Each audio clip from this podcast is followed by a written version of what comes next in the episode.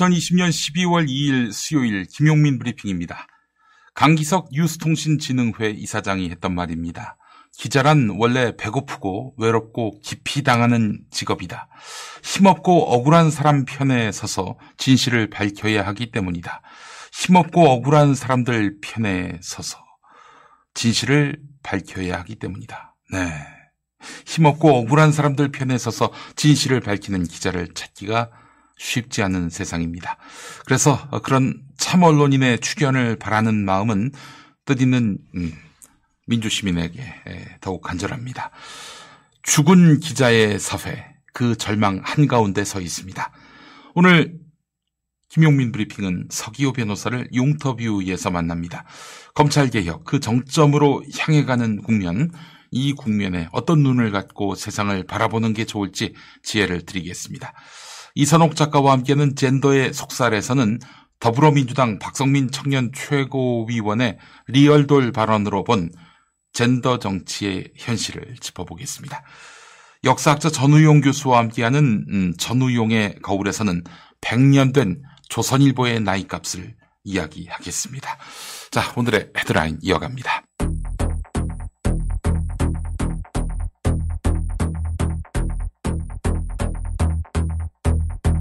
코로나19 신규 확진 환자가 나흘 만에 다시 500명대로 올라섰습니다. 중앙방역대책본부는 오늘 0시 기준 국내 코로나19 신규 확진자가 511명 들어서 누적 35,163명으로 집계됐다고 밝혔습니다. 거리 두기 단계의 조정 핵심 지표인 지역 발생 확진자는 하루 평균 471.9명으로 전국 2.5단계 기준을 충족한 상황입니다. 한편 수능 시험을 하루 앞둔 오늘 전국의 고등학교에서는 49만 수험생들에게 시험장이 적힌 수험표를 배부했습니다. 확진이나 격리 판정을 받은 수험생들은 수험표 대리 수령이 가능하고 이들에게는 별도로 마련된 시험장 위치가 안내됩니다. 내일 전국 1,300여 개 시험장에서 치러지는 수능을 앞두고 박백범 교육부 차관이 지금까지의 준비 상황을 알리고 막바지 방역 협조를 구하는 내용의 브리핑을 했습니다. 들어보시죠. 수험생 여러분께서는 특이사항이 있는 경우 반드시 보건소에 방문하여 수능 지원자임을 말씀해 주시고 시도교육청에 신고하여 보건소와 시도교육청 담당자의 안내에 따라 주시기 바랍니다. 교육부는 마지막까지 시도교육청과 학교, 질병관리청, 지자체 등 관계기관과 함께 모든 수험생이 안전하게 수능 시험을 치를 수 있도록 최선을 다하겠습니다. 국회는 오늘 오후에 본회의를 열고 558조 원 규모의 새해 예산안을 처리할 계획입니다. 정부안보다 2조 2천억 원이 늘어난 이번 예산안은 3차 재난지원금 예산 3조 원과 코로나19 백신 확보를 위한 9천억 원을 반영했습니다. 여야는 오늘 예산안 처리로 국회 선진화법 시행 첫 해인 2014년 이후 6년 만에 처음으로 법정 시한을 지키게 됐습니다. 윤석열 검찰총장이 전격적으로 업무에 복귀한 가운데 검찰이 최근 판사 사찰 의혹과 관련한 대검찰청 압수수색이 적법했는지 조사에 착수했습니다. 이런 가운데 문재인 대통령은 신임 법무부 차관의 이용구 변호사를 내정했습니다. 이용구 신임 차관은 서울대 법대 출신으로 광주지법 부장판사와 법무부 법무실장을 역임했습니다. 이 신임 차관은 모레 있을 윤석열 총장에 대한 징계위원회의 위원장을 맡게 됩니다. 더불어민주당 박홍배 최고위원은 법무부의 윤석열 검찰총장 징계 청구 사유에 방상훈 조선일보 사장과의 만남을 추가해서 진상을 밝혀야 한다고 주장했습니다. 박 최고위원이 오늘 민주당 최고위원 회의에서 했던 말 들어보시죠. 방상훈 사장의 동생 박용훈 코리아나 호텔 사장은 조선일보의 대주주로서 부인 고 이미란 씨에 대해 자녀들이 저지른 학대의 배후라는 의혹을 받아왔습니다. 경찰은 피의자인 방 씨의 자녀들에게 공동 존속 상해 혐의를 적용해 기소 의견으로 송치했으나 윤석열의 서울중앙지검은 강요 혐의로 이들을 기소해 결국 법원이 집행유예를 선고했습니다. 2018년 4월 검찰 과거사위원회가 재조사를 권고한 장자연 사건, 2019년 2월 방상훈 사장의 아들 방정호 씨의 횡령 배임 의혹 고발 사건 등 조선일보 방씨 일가 사건들이 이어지던 때 윤석열은 서울중앙지검장이었고 피자 측 인사 방상훈 사장을 만났으며 이는 명백한 검사 윤리 강령 위반입니다. 이상 오늘의 헤드라인이었습니다.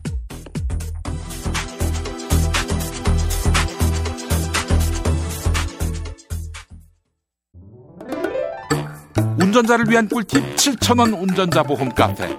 교통사고 형사 합의, 벌금, 변호사 비용은 자동차 보험에서 보장 못합니다. 운전자 상해까지 보장하는 7,000원 운전자 보험 카페. 버스, 택시, 트럭 등 영업용 운전자를 위한 13,500원 운전자 보험 카페도 있습니다. 집 두 채 월 만원 화재보험과 식당, 상가, 공장 화재보험도 상담합니다. 실손 암보험 역시 7,000원 운전자 보험 카페. 검색창에 7,000원 운전자 보험 카페. 전화번호 02849-9730. 화장실에서 고통받는 분들 원기소 장건강 365 기억하세요. 하루 2회 한 포씩이면 매일 아침 배변의 쾌락을 경험하실 수 있습니다. 주 원료인 차전자 피의 불용성 식이섬유가 배변 활동에 도움을 주며 콜레스테롤 개선에도 도움을 줍니다.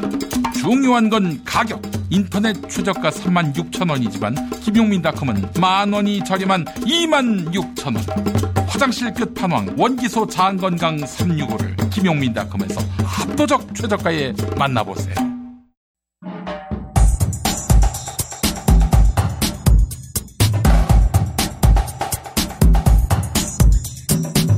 초점을 놓치지 않는 인터뷰, 용터뷰. 검찰을 개혁하지 않은 채 만약 2022년 대선에서 국민의 힘이 집권하면 무슨 일이 벌어질까? 검찰이 정권 전반기에는 문재인 정부 비리에 집중 수사할 것이다. 어, 그리고 후반기에는 집권 세력에게 칼을 들이댈 것이다. 여당도 아니고 야당도 아니고 검찰이 영원한 승자가 되는 never ending story다. 네, 성한용 한겨레 정치 선임 기자의 글입니다. 지금 국민의힘이 정치 검찰을 지지하고 있는데요. 만약 집권한다면 음, 그들은 현 문재인 정부가 하려고 하는 검찰 개혁에 아무래도 손대지 않을 수 없을 겁니다. 네. 검찰 개혁을 자기들도 하지 않을 수가 없게 될 것이다. 이런 얘기인데요. 제가 보기에는 검찰 권력과 적당히 타협할 가능성이 더 높지 않을까 싶은데. 자, 검찰 개혁의 최고 스피커 서기호 전 판사, 서기호 변호사님 오늘 스튜디오에 나오셨습니다. 어서 오십시오. 반갑습니다. 아이고, 이렇게 어, 실물로 정말 오랜만에 뵙는데 많이 건강해지셨습니다. 예. 예. 그 1년 쉬고 나서 네. 어, 건강을 100% 회복했는데 네네. 다들 안 믿으셔요. 자, 그래서 제가 직접 스튜디오에 나와서 아. 이 모습, 뭐 얼굴을 직접 보여드려야 되겠더라고요. 이렇게 목소리만 들려줘서는 예. 네네네. 믿기 힘들잖아요. 정말 건강해 계십니다. 아이고, 네. 운동도 많이 하셨던 것 같아요. 아, 새벽에 막 달리기 하고 그럽니다. 본 받고 싶은데, 예. 새벽에 달리면은 아마 이제 지축이 흔들릴 것 같아서 저는 그렇게 못할 것 같습니다. 예. 자, 오늘 저 서기호, 어, 변호사님 모시고 정말 여쭤볼 말이 많습니다. 지금 우리 시청하시는, 음, 우리 애청자분들은 마음이 지금 굉장히 공허하실 거예요. 야, 이 검찰 개혁 이러다가 이거 저 실패하는 거 아닌가? 염려하는 분들도 많이 계시고요. 예, 많이 걱정이 되실 것 같아요. 네. 어, 저도 1년 동안 이제 쉬면서도 음. 사실 이 조국 전 장관에 대한 예, 수사가 막 진행될 때 음. 예, 굉장히 좀 답답하기도 하고 네네. 어, 그랬는데 예. 제가 보기에는 이제 이 법무부 장관께서 네. 에, 징계 청구와 직무 배제 음. 결정을 내리고 네. 딱 발표를 한 순간 네. 제가 보기에는 이제 반격이 시작됐다라고 음. 봤습니다. 네.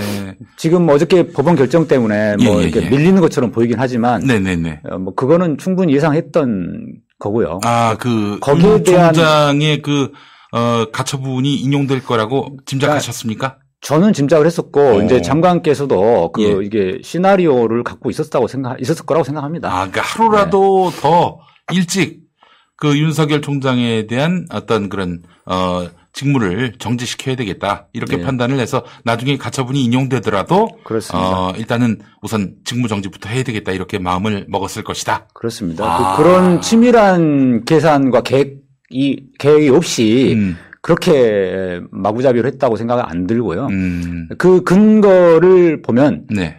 법무부 차관이 어제 사표를 썼는데 오늘 가- 오늘 딱 내정이 됐지 않습니까? 네네네. 에, 이거는 이제 준비가 돼 있었다는 거죠. 아, 그 법무부 차관이 사표를 낼 줄 알고 또 미리 세팅이 돼 있었다. 그렇죠. 왜냐하면은 그 법무부 차관이 검사잖아요. 현직 네네네. 검사 출신이니까 예.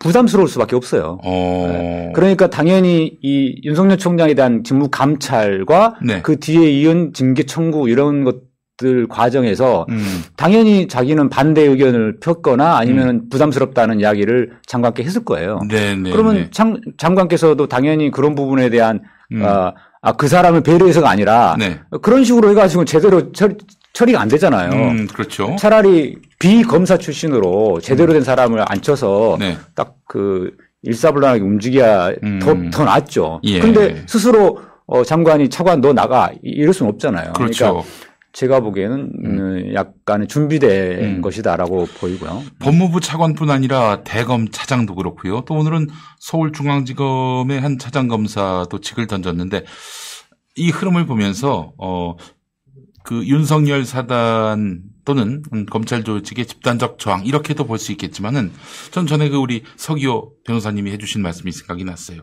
이 사람들로서는 만약 지금 조직의 배신자로 낙인 찍혀서 나가게 되면은 옷을 벗게 되면은 전관예 오고 나발이고 어 전혀 통하지 않고 도리어 후배들한테 배신자 소리 들을 수 있으니 아 이게 향후의 어떤 그런 생계를 위해서라도 지금 윤석열 편에 서는 척하는 모습을 보이지 않을 수가 없었다. 이렇게 네, 정답입니다. 역시 예리하십니다. 아니 그 얘기해 주셔가지고 아, 알았어요. 서 어, 변호사님. 이번에 네. 사표 쓴 뭐 차장 검사나 그 법무부 차관이나 이런 분들은 윤석열 라인이 아니에요. 정확하게 음, 말하면. 네네네. 예. 그렇기 때문에 윤석열이 챙겨줄 것도 아니거든요. 네 그렇죠. 어, 그렇다고 해서, 어, 그 추미애 장관 편 들어가지고 막 하- 하기도 자기는 찔리고 음. 소신이 자기들 없는 사람들이니까. 네네네. 그러니까 말씀하신 대로 일단 예, 윤석열 편을 드는 것처럼 해서 음. 어, 나가가지고 어, 정관예우를 받으려고 하는 거죠. 네. 그리고 지금 잘 보시면 예. 윤석열 사단이라고 불리는 음. 그런 핵심 라인의 검사들은 사표 절대 안 씁니다. 음. 이 사람들은 검찰 안에 있으면서 윤석열 보필을 해야 되기 때문에 네네네. 이 사람들은 사표 절대 안 쓰죠. 어, 그래요.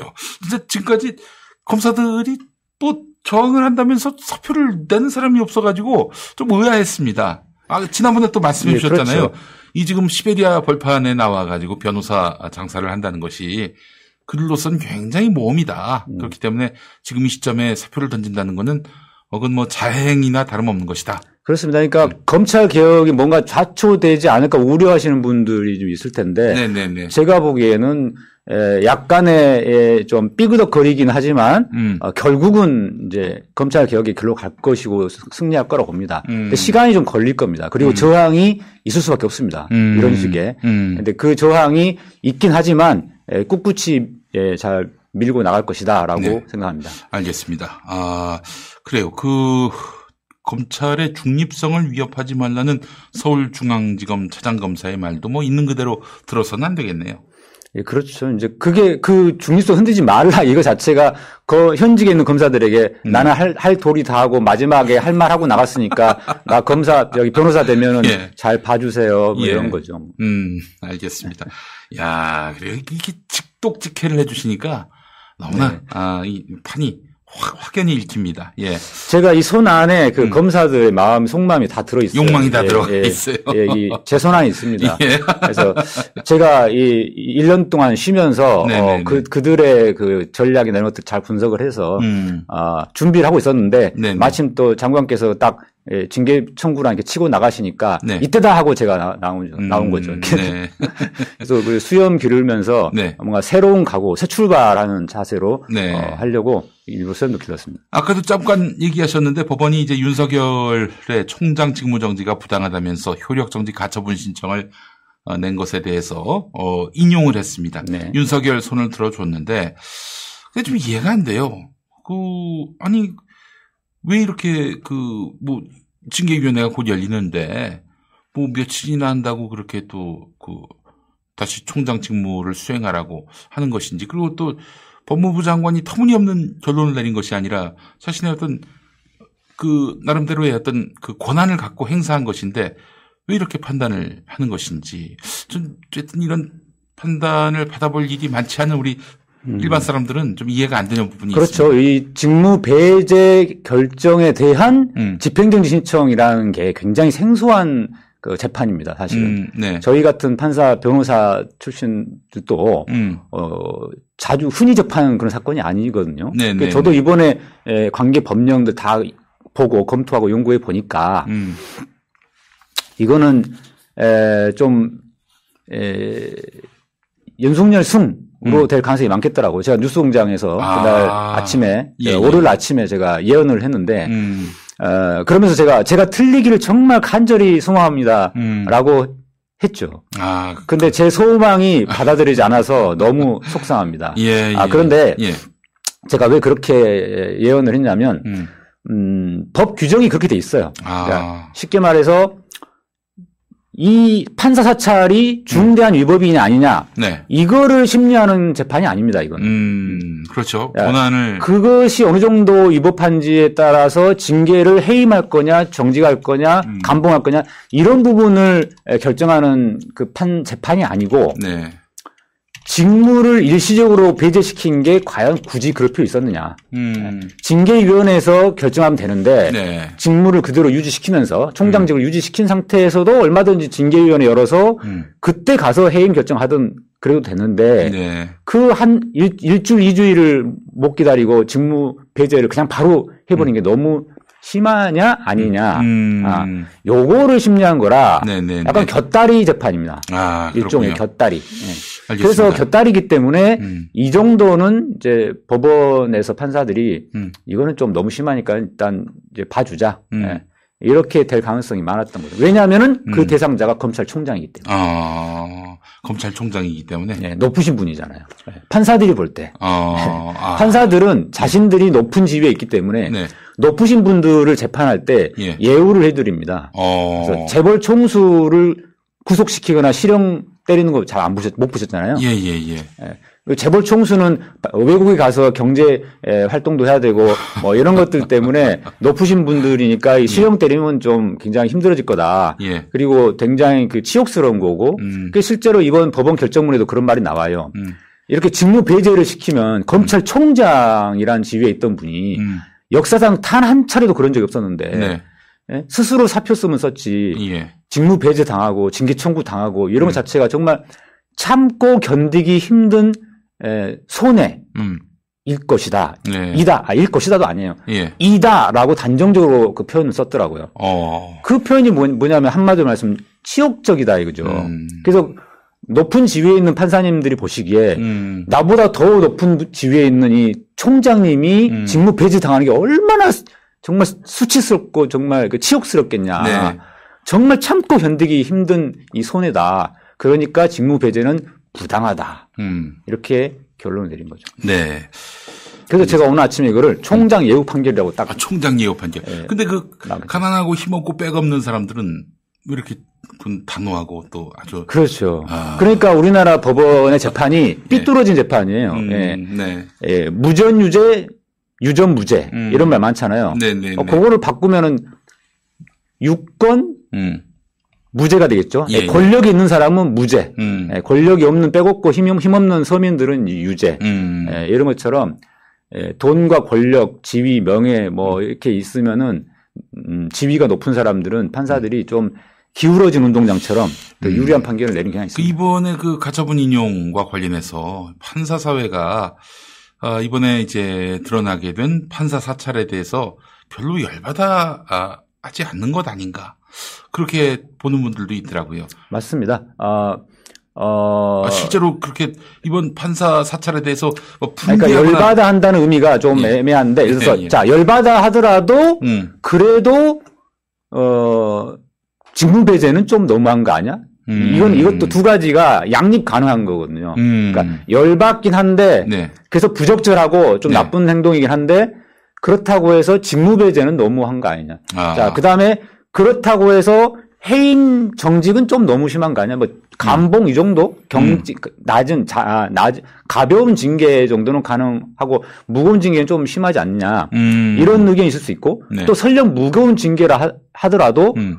어 직무배제까지 굳이 할 필요 없- 없는 거 아니냐? 예, 예. 판사들은 굉장히 그 다양한 예. 음. 그, 그 단계를 거쳐요. 네. 그래서 똑같이 열 받아도 음. 그 다음 단계가 조금씩 다릅니다. 네. 아니 근데 그, 그 다음에 그 분명히 이제 그 12월 4일에 징계위원회가 열리고 징계 결과가 나온단 말이죠. 그 결과에 대해서 어 뭐 해임은 너무 과도했다.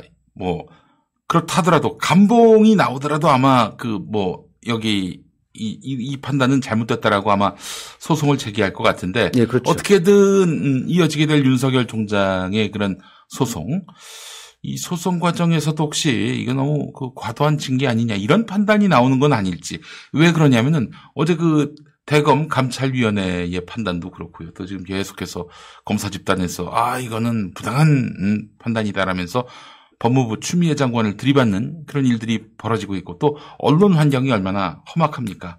그래서 혹시나 윤석열 아웃 이런 판단을 내린다 하더라도 훗날에 부활하는 것은 아닌지 염려하는 분들이 예. 적지 않습니다. 그 부분은 저도 음. 우려가 됐었고, 네. 어, 월요일 날인가 일요일 날인가 밤에 음. 갑자기 그게 방금 말씀하신 그게 시나리오가 떠오르면서 저도 어, 예. 딱 잠이 안 오는 거예요. 오. 어, 그랬는데 왜, 왜 그러냐면은 음, 해- 해임 의결이 있, 다고 했을 때 음. 소송을 하더라도 그 본안 소송은 네. 6개월 이상 걸리기 때문에 그렇죠. 임기가 끝나버립니다. 예, 예, 예. 그래서 처음에는 별 문제 없을 거라 생각했는데 네. 어, 그거에 대해서 또 집행정지 신청할 수 있겠더라고요. 아. 이번처럼. 예. 그러면 이 집행정지 신청은 네. 이번처럼 이렇게 뭐 한 달 안에도 결론이 날 수 있거든요. 예, 예, 어, 예. 그러니까 아, 집행정지 신청을 당연히 할 거고 본안 소송은 6개월 이상 지- 지나서 하- 결론이 나더라도 음.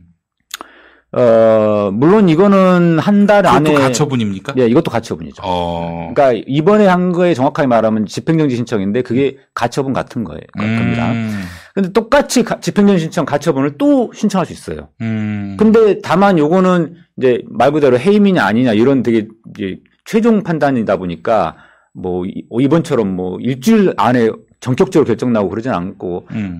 한 달이나 두 달? 뭐이 음. 정도 안에 결론이 나올 수는 있는데 음. 그렇다 하더라도 이제 내년 2월 판사들이 인사 이동 있는 2월 초순, 음. 1월 말까지는 결론이 나버릴 수도 있죠. 그러면은 네. 에, 최악의 상태에서는 에, 복귀할 수도 있는 겁니다. 예. 그 만약에 그러면 어 이제 징계위원회 결정이 난단 말이에요. 만약에 해임으로 나온다. 어 그럴 경우 곧바로 문재인 대통령이 새 검찰총장을 임명할 수도 있는 거 아닙니까? 역시 예리하십니다. 아. 바로 그겁니다. 아, 그, 또다 예. 그 수가 있기 때문에. 에, 다시 잠이 제가 들었습니다. 아, 안심하고, 아, 아, 그런 요소가 또 있겠구나. 그러니까, 음. 에, 자, 해임의결 한 다음에 곧바로 네. 새로운 총장을 임명하고 인사청문회 하는 겁니다. 네. 물론 국민의힘은 막 거부하겠죠. 인사청문회 안 하겠다고 뭐, 그거야 뭐, 정치적인 제스처고, 음. 어, 인사청문회를 안 거치더라도 저, 임명하는 데는 문제는 없으니까요. 음. 동의 절차가 필요한 건 아니니까. 음.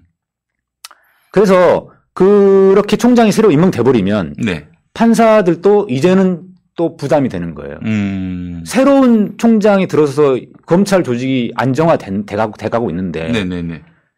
윤석열 복- 복귀시키면 이건 음. 난리가 또 나는 거 아니겠어요? 그렇죠, 그렇죠. 그렇기 때문에 판사들은 좀 약간 기, 좀, 좀 이렇게 뭐라 하나, 질서가 좀 잡히면 음. 그 잡힌, 잡혀 있는 질서를 그대로 유지하고 싶은 경향이 있습니다. 질서의 그 순치되지요. 그렇죠. 예. 질서, 예. 유, 질서 유지를 좀 중요시 하거든요. 그래서 음. 그러니까 지금 총장, 윤석열 총장에 대해서 직무 배제가 부당하다고 인용 손들어준 이유도 음. 갑자기 갑작스럽게 총장을 배제시켜버리면 조직이 흔들리지 않냐. 네. 조직이 질서가 깨진다. 예. 그런 우려 때문에 음. 이제 오- 윤석열 승 이렇게 해줬던 거지만 아.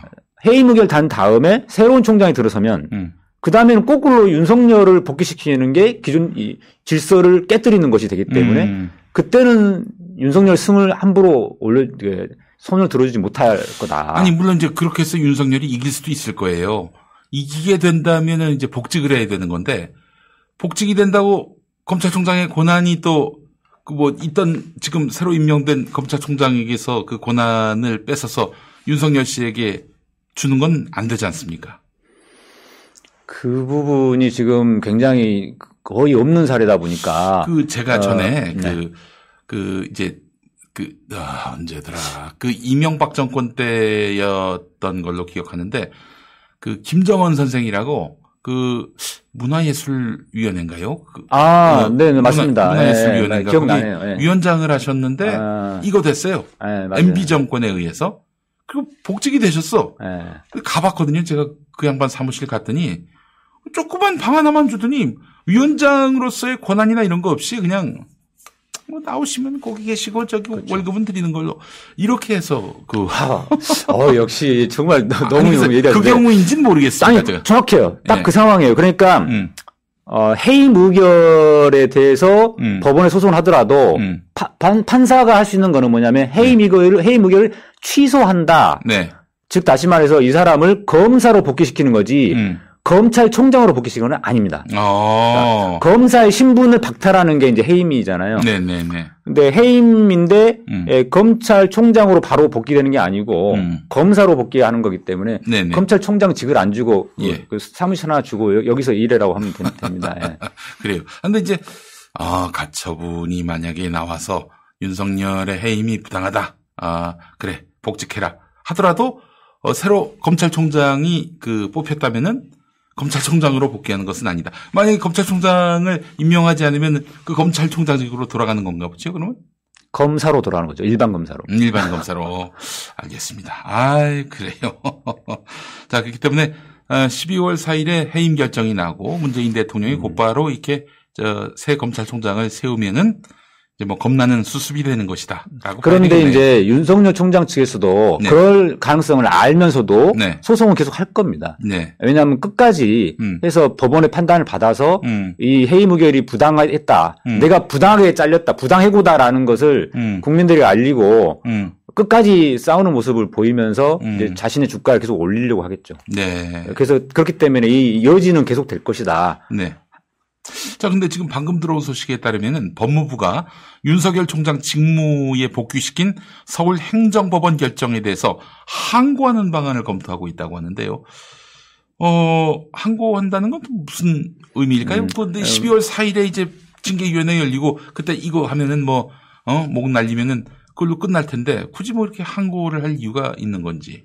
일단 첫 번째는 항고를 안 하면 음. 네. 마치 이번 법원 결정을 승복한다. 아, 받아들이는 것처럼 비춰지기 때문에 네네네. 이건 부당한 제- 판결이라서 음. 어, 승부할 수 없다라는 걸 보여주기 위한 게 하나 있고요. 음, 또한 가지는 12월 4일 날 해임 의결이 안 될 수도 있습니다. 그러니까 음. 그날 결정을 못 하고 아하. 뭐 일주일 정도 늦어질 수도 있는 거거든요. 예. 예. 아, 그날 결정이 안 될 수도 있습니까? 반드시 그날 결정해야 된다 그런 건 없습니다. 아, 그래요. 근데 왜 그러냐면은 지금 어 생각보다 반발이 좀 세다 보니까 음, 예, 12월 그리고 법원 결정이 딱 그렇게 나버린 상태에서 음, 12월 4일 날 해임 의결을 했을 때 음. 이제 그 어떤 반발이 아무래도 좀 심하니까 네. 조금 그 자, 조금 그 잦아들면 음. 반발 좀 잡아 잦아들고 국민들로부터도 뭔가 약간의 정당성을 좀- 뭐라 해야 되나 국민들 여론도 조금씩 음. 어, 변화 가능성을 모색하기 위해서 네.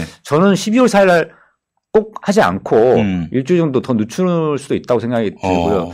특히 절차 음, 그러니까 한마디로 말하면은 음, 윤석열 측에게 음. 어, 해명할 기회를 충분히 주, 주다 보면 네. 예, 길어질 수도 있는 거거든요. 아, 뭐, 이번에는 이제 절차적 정당성을 좀 그렇죠. 최대한 보장을 해줘서. 자, 그렇다면 이제, 에, 이 고등법원에다가 이제 항고를 한다면은, 항고를 했을 때, 어, 법무부의 그 조치가 괜찮아. 잘했어. 라고 하면은 다시 직무정지가 되는 겁니까? 이론상으로는 그런데요. 네. 이제 제가 보기에는 그거는 거의 음. 예, 뒤집어질 가능성은 없다고 봅니다. 그러니까 아, 어, 1심 이번에 나온 1심 법원의 판결이 음. 판사들 거의 7, 80%의 다수 의견이라고 보시면 됩니다. 아. 대다수가 그렇게 생각합니다. 네. 네. 야, 사찰, 판사 사찰 잘못됐고 음. 열 받는데 네. 그렇다고 해서 검찰총장을 직무배제시키는 게 음. 에, 부담스럽다. 네. 판사들이 볼 예, 때는 예. 왜냐하면 이게 사상 초유의 일이다 보니까 음. 판사들도 부담스러운 거예요. 네. 네. 아이고, 참, 어, 우리 판사님들, 참, 힘 있는 사람들한테는 너무나 심사숙고하시네요. 참. 어, 네? 그래, 그렇습니다. 그래서 제가 총장 예우 판결, 그러니까 예, 예, 예, 이게 기울어진 운동장. 그다음 또 한 가지는 음, 예, 공자왈 맹자왈 판결이라고 공자왈 맹자왈 판결이요? 예, 제가 그렇게 그냥 네이밍 했는데요. 네네네.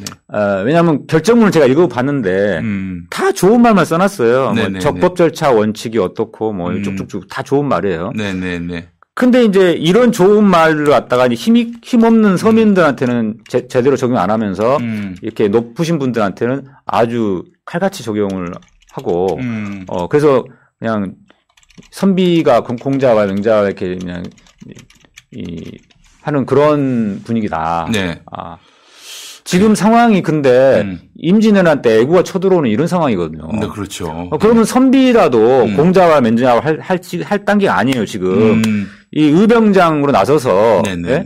예? 예, 총 두고 활 두고 이렇게 나서야 되는 음. 선비들도 이게 그렇죠. 예, 이 수염 이거 좀. 이거 뭐죠? 이거 갓 어, 벗어 풀고, 던지고. 막 이렇게 어. 지금 이래야 되는데 음. 지금 판사들이 지금 이 검찰의 이런 조직적 반발이나 이런 음. 것들에 대해서 네. 에, 별로 심각성을 못 느껴요. 아, 안타깝습니다. 아니, 자기들을 뒤를 털어가지고 자기들 약점 갖고 그렇게 해서 판사들 판결에 영향을 미치려고 하는 이런 정말 막측한 음, 짓거리들을 했는데 말이죠. 그 일단이 드러났는데 아니 본인들도 이미 다 짐작했던 거 아닙니까? 서기호 판사님 말씀대로라면은 지난번에 그 우리 인터뷰할 때 이미 아 이 친구들이 검사들이 지금 언론 플레이 해가지고 나를 망신 주고 있구나 다 알고 있다면서 그 증거가 드러났는데도 여기에 어 화를 내지 않는다면은 아 이건 너무 좀 너무 너무 배알이 그렇죠. 뭐라고 해야 됩니까? 그러니까 좀 소심하죠. 한마디로 말하면 좀 이렇게 음, 솔직하게 말씀드려서 소심한 편이고요. 네 네. 저도 솔직하게 말씀드릴게요. 네. 고백할게요. 예. 판사로 제가 재직하던 시절에 저도 소심한 판사였습니다. 아이고 지금은 뭐 슈퍼맨이 되셨는데 뭐 왜냐하면 밖에 나와 보니까 이제 네. 이 시, 시베리아 볼판에 나와 보니까 이제 여기서 풍찬 노숙하면서 이 단련이 돼가지고 이제 조금 이제 음, 음. 사람이 돼가는데 돼가는데요. 네네네. 판사들이 이제 공부만 하다가 아 따뜻한 법원 음. 조직 안에서 보호하에 이렇게 음. 일하다 보니까 예. 이 되게 소심해져요. 아.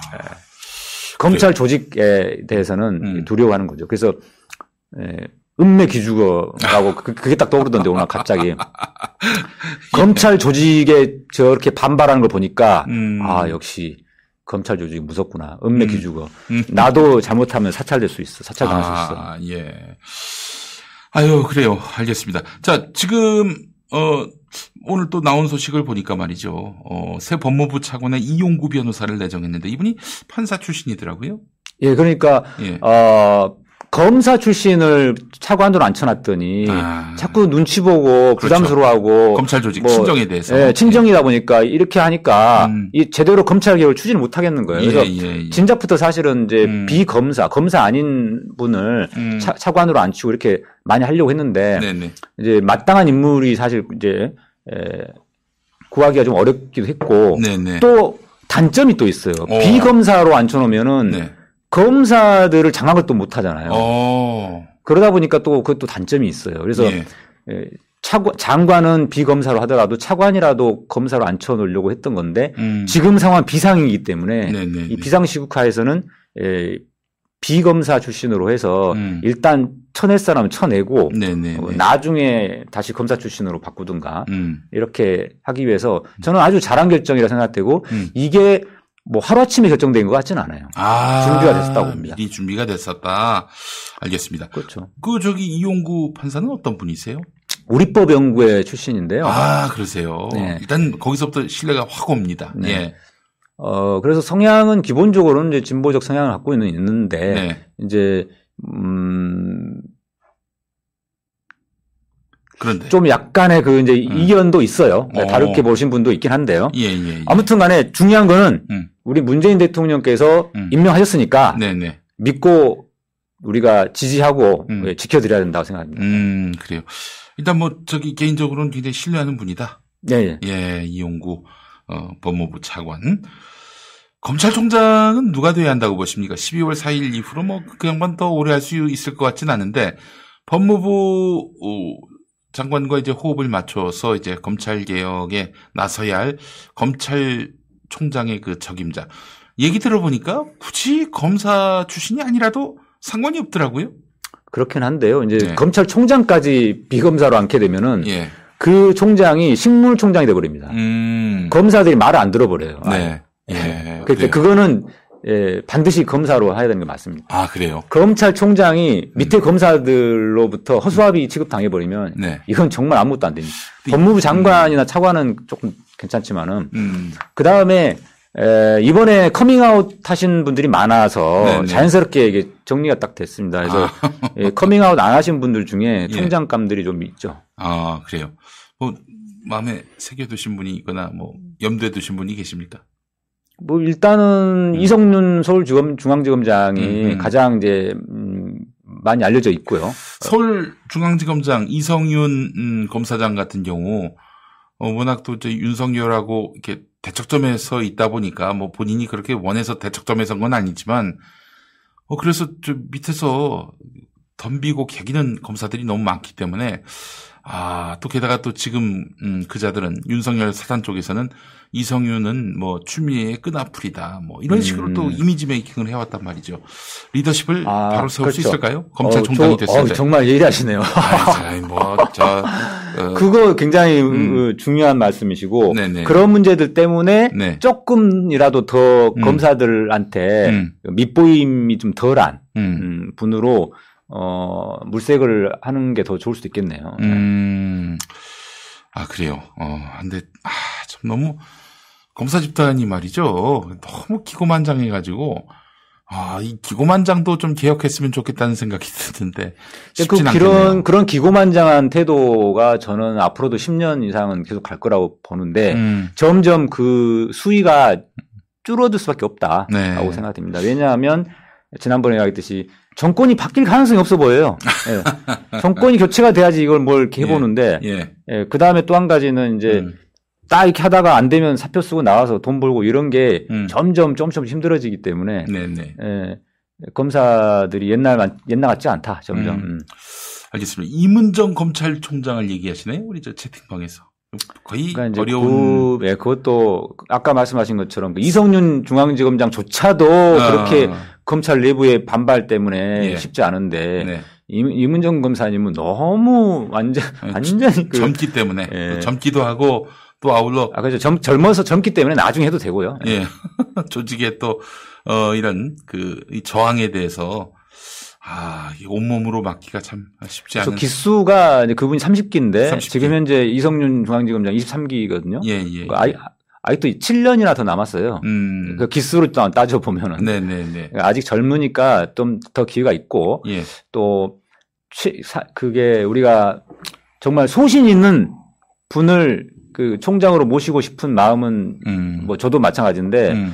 또 한편으로 또 생각해야 되는 거는 이제 검찰 조직을 장악할 수가 또 있어야 돼요. 네네. 그렇죠. 리더십을 발휘할 수 있어야 된단 말이죠. 네, 네. 아, 리더십이 부족하다는 게 아니라 네. 에, 너무 그 검사들 다수에게 이제 척지거나 음. 이렇게 돼 있으면은 음. 에, 참 총장직을 수행하기 좀 어- 힘들 수가 있거든요.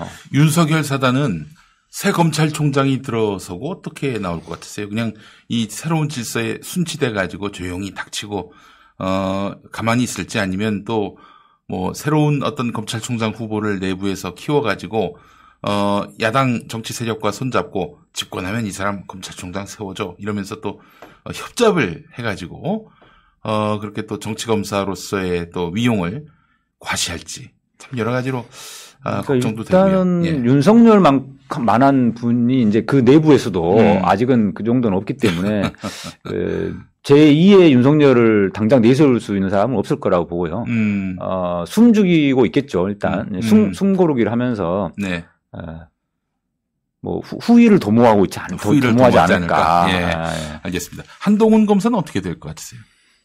저 우리 저 지금- 어, 석열이 형, 석열이 형이 나가버리면은 그러니까 이제 나가더라도 음. 당장에 어, 어떻게 되기는 좀 쉽지 않을 것 같아요. 아, 그러니까 법무연수원인가 있잖아요 지금. 예, 예. 그러니까 한동훈이 이제 윤석열의 최측근으로서 네, 사실상 브레인 역할을 많이 했단 말이죠. 그렇죠. 예. 그러니까 자기 앞- 앞가림을 위해서 음. 어 뭐랄까 대비책을 많이 숨- 숨겨놨을 거예요. 음, 그래요. 알겠습니다. 아이고 참. 그러니까 총장은 차라리 오히려 오히려 음. 이제 임기가 있고 음, 또 이런 이제 직무배제 뭐 해임 청구 이런 것들이 음. 좀 쉬운데 음, 오히려 그 일반 검사가 더 징계가 불가 좀 어렵습니다. 음, 아, 일반 그다음에 검사가 뭐 거- 예. 현직 검사를 수사해가지고 기소해가지고 유죄 판결까지 내리는 게 굉장히 또 어렵지 않습니까? 네네. 공수처도 없는 상태에서 음, 공수처 들어가면은 공수처가 시작하면은 확실히 검사 사회가 문민 통제 될 수 있을까요? 근데 이제 공수처가 정착이 되려면 네. 좀몇 년 걸리기 때문에 예, 예, 예. 예, 수- 설치된다고 해서 곧바로 이렇게 뭐 음, 되지는 않을 것 같고 저기 그저 지금 검사들도 쉽게 그 장악되려고 하지도 않을 것 같고. 그렇죠. 예. 공수처장이 누가 되느냐가 또 굉장히 중요하겠네요. 그냥 아무나 돼도 그리고 잘 돌아갈 것이다 이렇게 그렇죠. 믿는 사람들이 있더라고요. 아니한 사람들이 너, 많습니다. 무 그러니까 음, 이렇게 생각하시면 될 것 같아요. 개혁이라는 게 음, 하루 아침에 그냥 이사철이 탁탁 되는 게 음. 아니거든요. 네, 네, 네. 반드시 저항이 있기 마련이고 네. 그 저항이 곳곳에서 말, 말 그대로 복병이 튀어, 뛰쳐 나오듯이 음. 나오기 때문에 예측하기 어려운 것들도 있고 네, 네, 네. 그래서 시간이 좀 걸립니다. 음. 개혁이 그렇게 쉽게 일사천리로 될, 된다면은 진작에 됐죠. 안될 음. 리가 없지 않습니까? 네, 네, 예. 네. 그래서 좀 시간이 필요하다. 예, 공수처도 자리를 잡는 데까지 시간이 필요하고 특히 음. 뭐가 필요하냐면 공수처장만 뭐 제대로 된 사람이 들어온다고 해도 되는 게 아니고요. 음. 밑에서 일할 사람이 들어와야 되는데 음.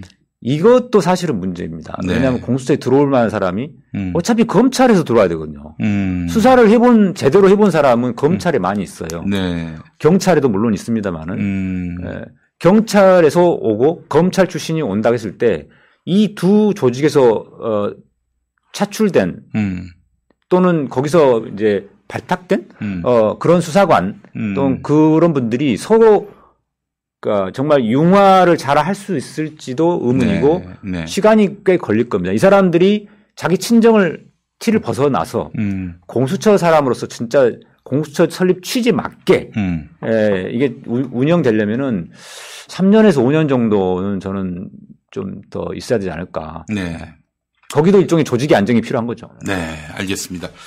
아이고, 검찰 개혁은 뭐 12월 4일로 끝나는 게 아니네요. 한마디로 얘기해서. 예. 네, 그래서 음. 제가 지치지 않고 계속 눈을 부릅뜨면서 음. 이 스피커 역할을 해야 되기 때문에 네. 지난 1년 동안 예, 건강 관리를 철저히 잘하셨습니다. 한 겁니다. 서기호 TV, 이제는 쭉 가겠습니다. 서기호 TV 구독을 안 할 수가 없겠네요.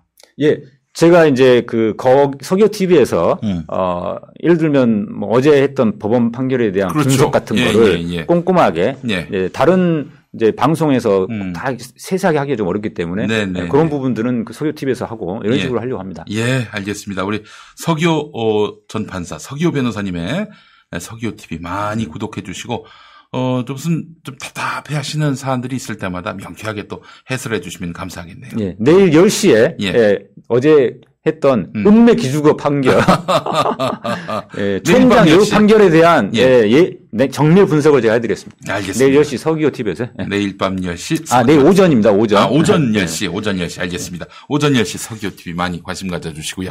서기호 변호사님 오늘 말씀 감사합니다. 예, 감사합니다.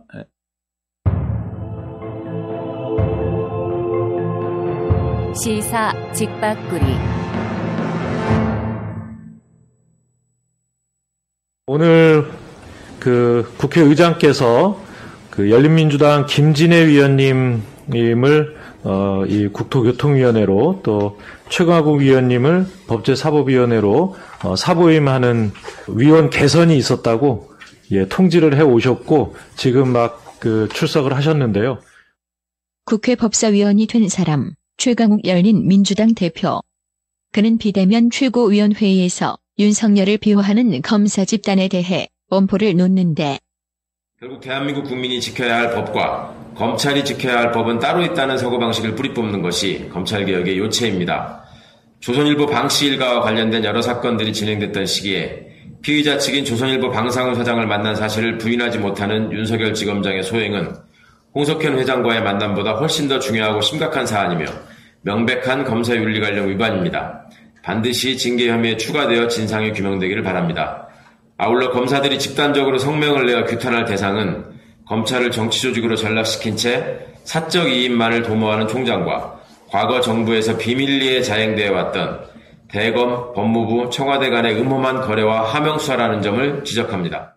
최근 유튜브 악의정에 나온 최강욱 대표.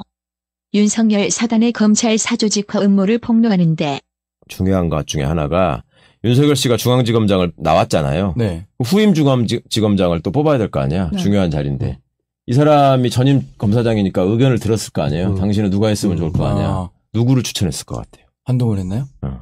어. 어. 이게 정말 황당한 일이었어요. 어. 나는 그때 청와대에서 이 사람이 지금 제정신인가. 진짜 검찰을 자기 공화국을 만들려고 예, 했구나. 이거 완전히 사조직으로 생각한 어. 거예요, 정말로. 그러면 조국 전 법무부 장관은 왜 털었나? 돌이켜보면 맨 처음에 음. 조 장관 주변에 대한 30군데 압수수색을 하면서부터 이 사태가 이제 시작이 되잖아요. 네. 그날도 박상기 장관께서 말씀하셨잖아요. 음. 그날 만났는데 음. 장관 지명을 철회하라고 했었다. 음. 그죠? 그때부터 임명되는 전날까지도 이 사람은 계속 목표가 음. 조국이 법무부 장관이 되면 안 된다라는 음. 것이었고 그 실질은 검찰총장이 일개 외청장인 검찰총장이 대통령의 인사권에 도전하는 거였습니다. 아, 그리고. 그것이 여의치 않게 되고 결국 조 장관이 취임을 하기에 이르니까 어떻게든 그 명분이나 정당성을 확보하기 위해서 그렇게 과도한 수사를 한 것이고 음. 지금 그것이 대부분 사실이 아닌 걸로 다 드러나고 있잖아요. 네. 근데 보십시오. 지금 이미 조범동 씨 사건에서 사모펀드 문제는 네. 사- 세세하게 다 밝혀져 가지고 이건 아니라고 다 드러났잖아요. 네. 그러면 완전히 지금 줄기가 무너진 겁니다. 이거를 검사들이 다 알고 있어요. 그러니까 이 친구들이 집단 행동을 안 하는 거예요. 못 하는 거고. 어.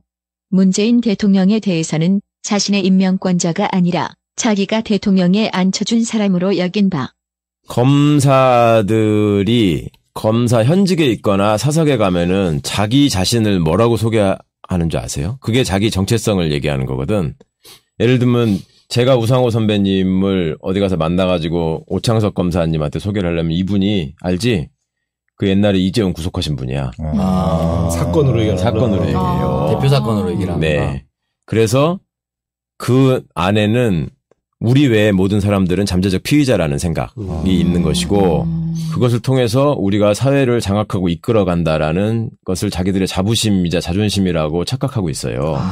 그러니까 이 사람 입장에서는 그렇게 중요하고 신성한 일을 하는 검찰이 있었기에 전직 대통령들이나 대법원장이나 재벌 총수까지 구속할 수 있었다. 음. 그런데 니들이 내 은혜를 모르고 그러니까 당신이 누구 때문에 대통령 됐는데 음. 검찰 개혁을 앞세워 가지고 그걸 추진한 사람을 수석에 두는 것도 모자라서 장관까지 시켜? 음. 국회 법사위원 최강욱. 그의 첫 인사. 비록 늦게 합류했지만 앞으로 하여튼 맡은 바 자리에서 우리 김진애 의원님이 쌓아오신 공로가 흔들리지 않도록 더 열심히 하겠습니다. 감사합니다.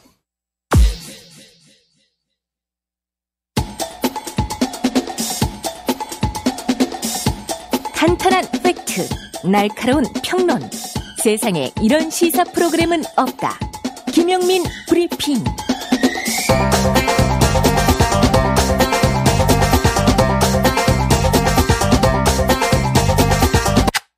잠깐, 저기 손 드신 분, 뭐가 궁금하시죠? 너 이름이 뭐지?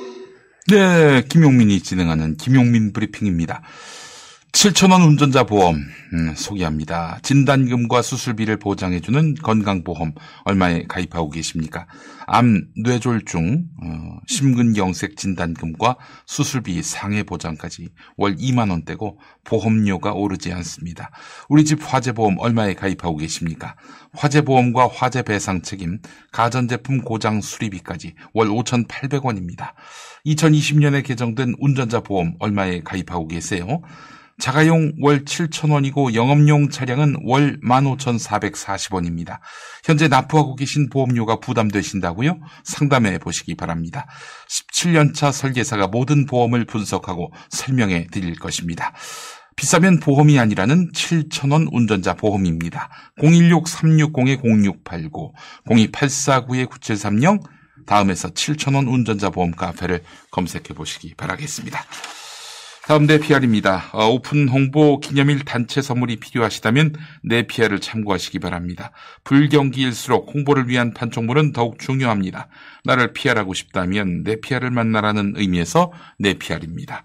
판촉물의 모든 것이 내 PR에 있습니다. 내 PR에 없으면 다른 어디에도 없습니다. 수건 물티슈 같은 생필품부터 라이터 티셔츠 USB까지 검색창에 내 PR로 검색하시거나 전화 상담 032-519-4800으로 문의해 주시기 바랍니다. 사장님이 정말 친절하십니다.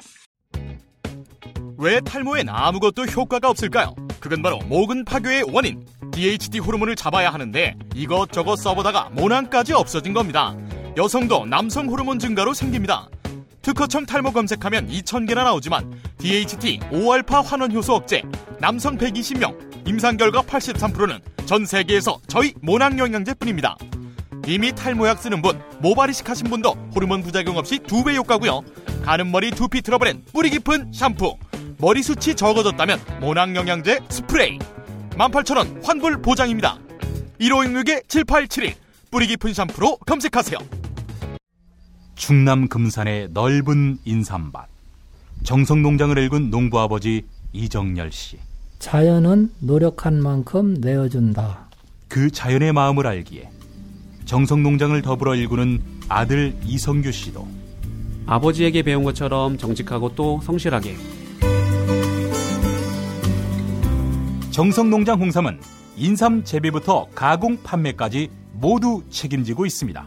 그래서 대한민국 1등 품질을 자부합니다. 검색창에 정성 농장 홍삼을 검색해 주세요. 정성 농장 홍삼. 전화 문의는 010-9754-6972.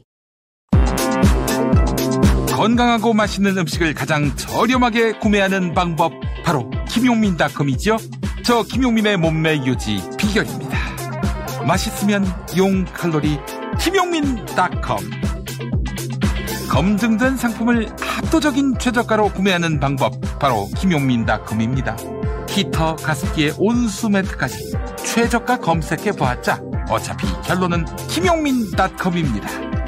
겨울철 생활가전도 역시 김용민닷컴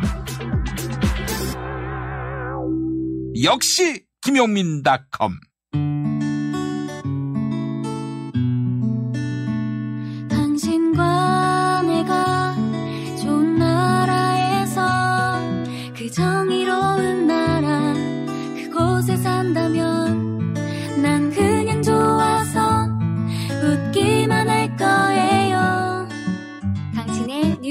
보좌관 김용민 브리핑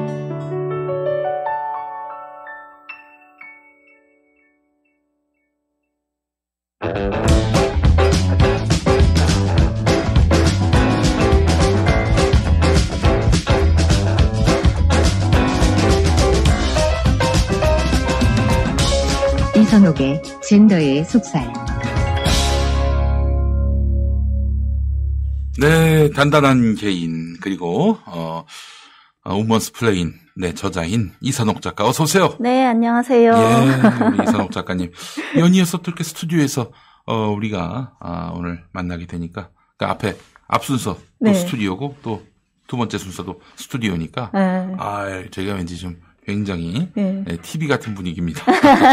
아, 라디오 스타일로 방송하고 있는 건데. 자, 우리 저 전, 젠더의 속살은, 음, 이 젠더 정치에 네. 대해서도 좀 비판하고, 네. 어, 그래서 비판을. 하긴 해야 되는데 예, 젠더 정치가 뭔지 대체 모르겠어요. 사소한 분들도 많고요. 예. 네. 이 처음 듣는 얘기다. 이게 왜 문제가 되는지 이 처음 알게 됐다는 분들도 있고 그런데 네. 근데 반드시 짚고 넘어가야 됩니다. 그렇지 않으면 네. 제가 단언컨대 민주당 망합니다. 아이고, 좀 그렇게. 생각하는 분이 좀 많아져야 될 텐데 음. 너무 소수여서 참 걱정이에요. 아니 근데 요즘에 아니, 제가 이런 얘기하면 굉장히 좀 늙어 보이는데 네. 요즘에 그 젊은 정치인들은 왜 이렇게 이런 젠더 정치를 즐겁 즐거워한다고 말할 수는 네. 없겠지만 젠더 정치가 세상의 모든 것이냐 생각할까요? 매우 단선적이죠. 음. 네, 단, 단편적이고 음. 그런 사고를 조금 더 뭐 발전시켜서 음. 굉장히 뭐 기성세대에 저항한다거나 그런 도전적으로 나가는 것도 아니고 음. 그냥 어떤 말꼬리 잡기, 음. 어떤 표현물에 대해서 검열하기 음. 이런 것들을 젠더 정치라고 계속 보여주고 있어요. 음. 예전에 정말 우리 뭐 68이든 뭐든 음. 젊은 세대를 상징하는 것은 정말 저항적이고 전복적이고 아, 그렇죠. 야말로 모든 금지를 금지하라 이렇게 기성세대랑 싸웠잖아요. 근데 그렇습니다. 지금은 금지하라. 예. 오히려 기성세대가 하던 것들을 음. 젊은이들이 젠더라는 젠더 정치라는 이름으로 계속 금지를 요구하는 그런 사태를 계속 목도하게 됩니다. 사실은 이제 저희 그 어, 2000년대는요. 어, B급 문화 실험기였다고 해서 그렇죠. 정말 별의별 말도 안 되는 이런 어, 터무니없는 이런 성담론들이 그렇죠. 뭐 나돌 정도로 그리고 심지어는 뭐 끝까지 간 거 아닙니까? 생방송 중에 바지를 확 내리질 않는. 아, 그- 그게 옳다거나 뭐 바람직하다 이런 얘기를 드리는 건 아니지만은 그랬었는데 지금은 무슨 어유 무슨 중세 약간 암흑기 네. 같아요. 그말 한마디. 선도부 선도부가 지금 네. 온 사회에 그 창궐한 것 같습니다. 예, 완장찬 선도부들이 예. 화- 이렇게 활동하고 있는 그런 음. 광경 같은데 이번에 네. 오늘 제가 말씀드릴 분도 그 완장 중에 한 분입니다. 음. 아, 안타깝게도 또 더불어민주당 네. 얘긴데 더불어민주당 그 청년 최고위원이라고 하는 음. 박성민 최고위원 음. 24살의 여성 정치인이죠. 이낙연 예. 대표가 이제 최고위원으로 네. 지명했어요. 네, 예. 지명직 최고위원으로 최고위원을 하, 게 되신 분이죠. 네네네. 그런데 그분이 최근 여러 가지 건으로 음. 제가 볼 땐 좀 심각한 그런 사고 방 사고를 가지고 아, 계신데 뭐 제가 이런 표현을 써서 네. 죄송하지만 정치인이니까 네. 이런 것 같아요. 그냥 세상을 이렇게 보는 것 같아 이렇게. 네, 이렇게. 그게 젠더 정치라는 거죠. 예, 예, 제 예. 청년을 대표한다는데 도대체 청년을 대표한다는 게 뭔지 그런 책임감을 가지고 있는지가 제가 좀 의심스러울 만큼 청년 페미 동아리를 대변하고 있는 것 예, 같습니다. 제가 볼 때는 그렇습니다. 예. 그 정도라고 해도 할 말이 없을 수준이라고 보는데 음. 최근에 그 리얼돌에 대한 얘기를 이 박성민 최고위원이 민주당 최고위원회에서 들고 나왔습니다. 리얼돌 이게 예. 뭔지부터 좀 설명해 리얼돌은 주시죠. 성인용품 중에 하나인데요. 네네. 어, 남성 모양의 리얼돌도 있고 여성 모양의 리얼돌도 있습니다. 음. 그런데 뭐 여성 모양의 리얼돌이 뭐 압도적으로 많긴 한데, 음. 그러니까 자위 자위 도구죠. 예를 들면, 네, 네, 그러니까 네. 뭐 쉽게 말하면 사람의 모양을 음. 본뜬 음. 성적 도구라고 할 수 있습니다. 네네네. 그런데 그 리얼돌이 음. 이제 기술이 진보하고 발달하다 보니까 음. 점점 더 정교해지고 어. 더더욱 더 인간화 인간의 모습을 점점 정교하게 닮아가니까 음. 그게 최근에 기사가 하나 났어요. 네네네. 이제 리얼돌로 여성의 질막까지 재현할 수 있다. 음. 그래서 그 리얼돌이 그 옵션을 추가하면 음. 너무 고가에 팔린다. 이런 음. 기사가 나니까 음. 이제 이걸 가지고 음. 이제 또 페미니스트들은 들고 일어난 거죠. 음. 여성을 성적 어, 대상화한다 리얼돌이. 네네네. 그래서 이것을 금지시켜야 된다라는 지금 말을 계속 주장하고 있는데 네네. 박성민 최고위원이 그걸 최고위 회의에 들고 나온 겁니다. 음. 그러면서 뭐 법과 규제를 통해서 사회 질서를 바로잡아야 될 국회가 음. 이 문제에 대해서 이제 나서야 된다 이런 말을 했습니다. 그래서 뭘 어떻게 나서자는 건지는 제가 모르겠는데 예, 예. 이거 금지하는 법을 만들자 이런 얘기겠죠? 그렇겠죠. 예. 그러니까 이게 단순히 예. 어, 성인용품의 하나로 봐야 될지 참 의문이다 이런 말인데 단순히 성인용품입니다. 음. 도대체 뭘 거기에서 상상하고 견해를 도출해내는지 모르겠는데 음. 이 시도는 계속 있어 왔습니다. 음. 현재 뭐 리얼돌은 우리나라에서 제조와 유통이 합법이에요. 음. 그런데 문제가 됐던 것은 수입 그 통관의 문제가 계속 있어서 음. 그것을 성풍속을 해친다는 이유로 통관에서 계속 걸렸던 거예요 수입 업체들이. 네네네. 그래서 작년에 소송 끝에 대법원에서 합헌 그러니까 합법 판결을 받았어요. 음. 그래서 그, 그 합법 판결을 받은 업체는 수입을 했는데 음. 그외 다른 업체들은 지금 음. 대법의 판결이 있음에도 음. 여가부, 경찰청, 그다음에 관세청에 음. 지금 반대로 그냥 계속 수입을 못하고 창고에 묶여 있는 상태입니다. 네. 그래서 유통이 안 되고 있어요. 어허. 이것은 또 국내 업자, 업자와 수입 업자 간에 음. 또 차별의 문제가 존재하죠. 음. 그런 현실이 있는데 페미니스트들은 음. 저는 이것을 뭐 성적 도구라고 얘기하고 음. 뭐 자위기구로 이렇게 얘기하지만 음. 성인용품이지만 페미니스트들은 이것을 강간 인형이라고 부르기 시작했습니다. 아, 강간 인형이? 네. 뭐 그렇게까지 아니 인형이 무슨 인격이 있는 것도 아니고 그러니까 강간을 연습하는 인형이라는 거예요. 아이고 그런 식으로 아닌가, 예. 네. 뭐 오바이기도 하고 잘못된 사고죠 그것은 예, 리얼돌로 강간을 연습해서 음. 그것을 실제 여성들을 대상으로 음. 이제 실행에 나설 수 있다 이런 공포를 실제로도 가지고 있습니다. 아니 근데 그건 야말로 정말 아니 그런 식으로 얘기하면은 네. 어? 뭐 저기 성인용품이 다 어? 그렇죠. 강간을 뭐 그 연습하기 위한 도구다 이런 식으로 말해도 되는 거 그렇죠. 아닙니까? 뭐 예. 그러, 그렇게도 발전시킬 수 있는 논리인데 네.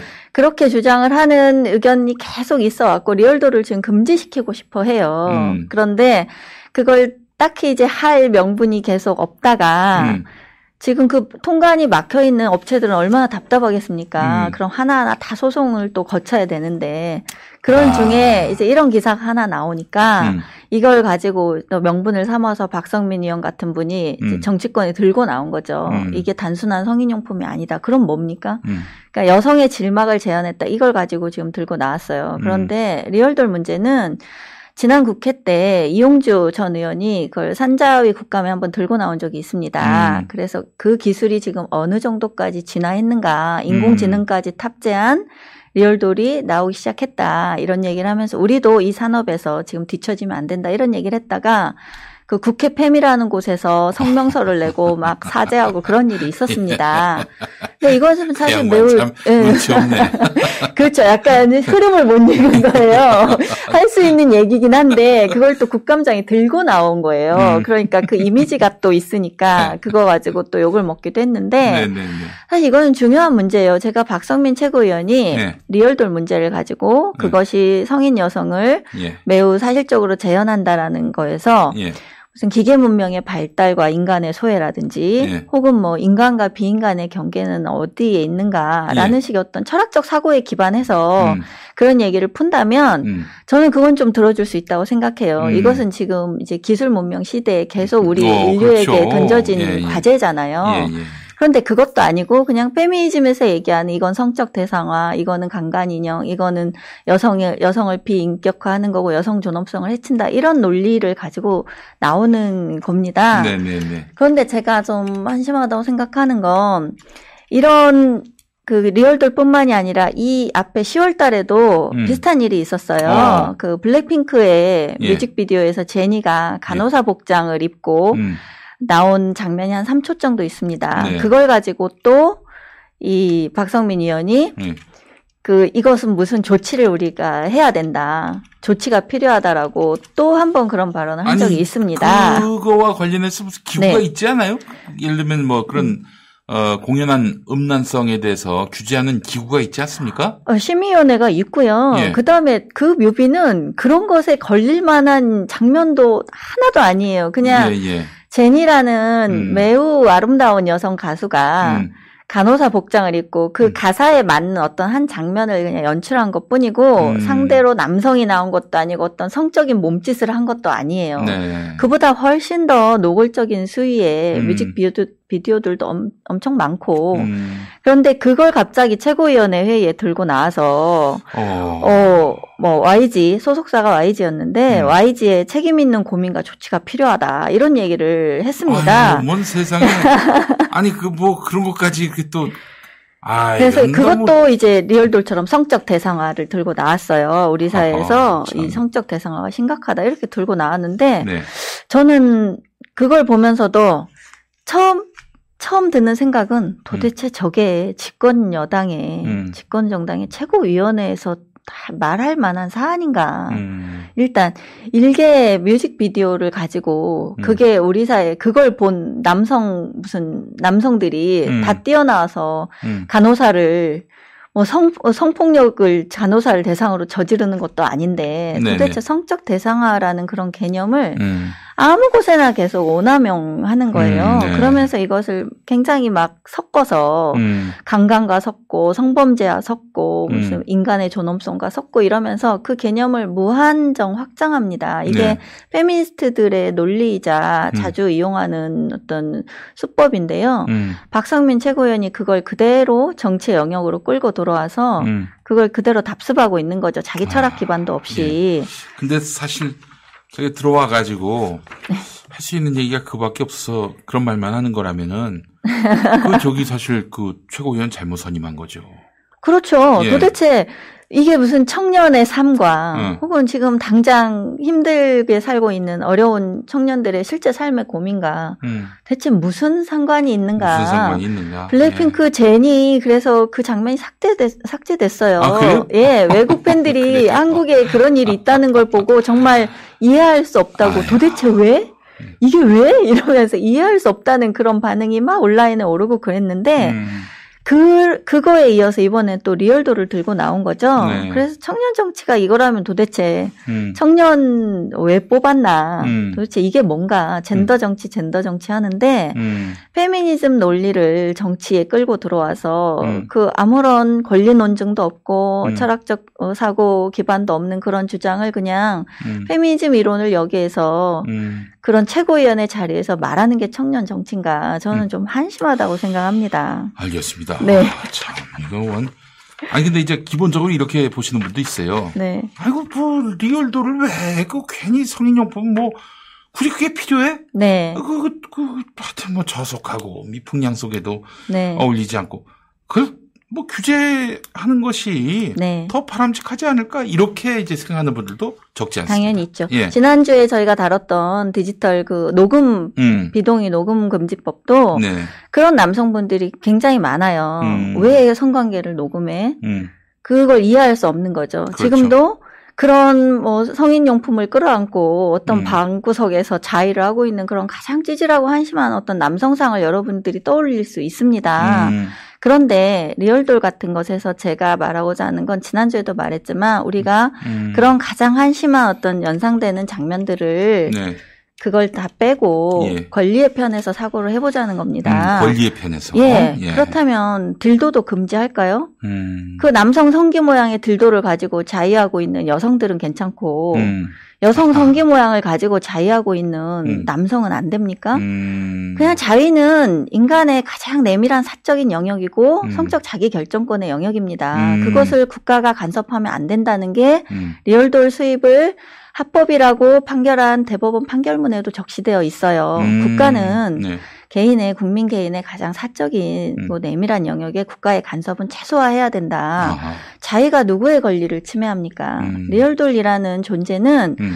어떤 행위 능력이 있는 것도 아니고 음. 동의 능력이 있는 것도 아니고 음. 감정 표현의 능력이 있는 것도 아니에요. 음. 인간과 동급으로 볼 수가 없는 그냥 성적 도구입니다. 음. 거기에서 인간과 똑같은 음. 어떤 권리를 부여하고 그것을 침해하는 곳 침해하는 것은 곧 인간 여성을 침해하는 것이다라는 논리가 도출될 수가 없는 거죠. 예. 음. 그래서 내가 저어되고 음. 혐오스럽고 경멸스럽다고 해서 음. 그것을 타인의 권리로 사고하지 않고 네.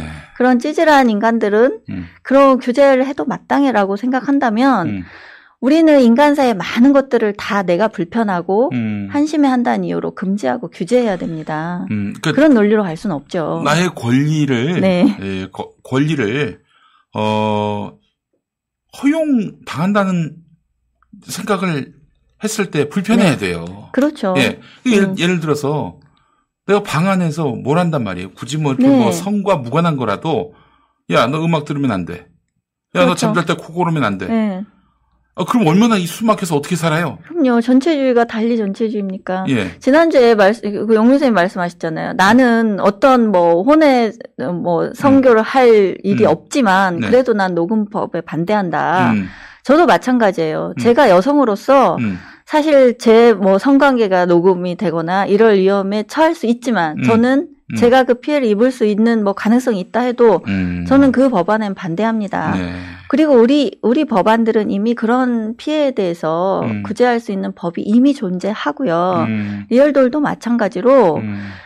그걸 금지하는 것은 음. 곧 내 사적인 영역. 음. 내가 저는 제가 딜도를 사용한다고 해서 그게 금지될 거란 공포가 없어요. 음. 그런데 지금 남성들은 이제 리얼돌 사용도 금지될 거라는 그런 불안과 음. 분노나 공포를 가져야 됩니다. 이 얼마나 불공정합니까? 음. 그래서도 안 되고 네. 그래서 좀 권리 중심으로 사고를 해주셨으면 좋겠고 그 그렇죠. 지금 리얼돌에 대해서 여성들이 우려하고 있는 것들이 몇 개 있어요. 음. 네, 특정한 사람의 얼굴을 본뜬 리얼돌이 있다더라. 음. 혹은 아동을 형상화한 리얼돌이. 있다더라. 이런 예. 공포를 또 가지고 있습니다. 예. 그것은 특정인을 묘사한 리얼돌은 음. 그 자체로 범죄 성립이 가능합니다. 음, 그렇죠. 그래서 그거는 이미 금지가 가능하고요. 음.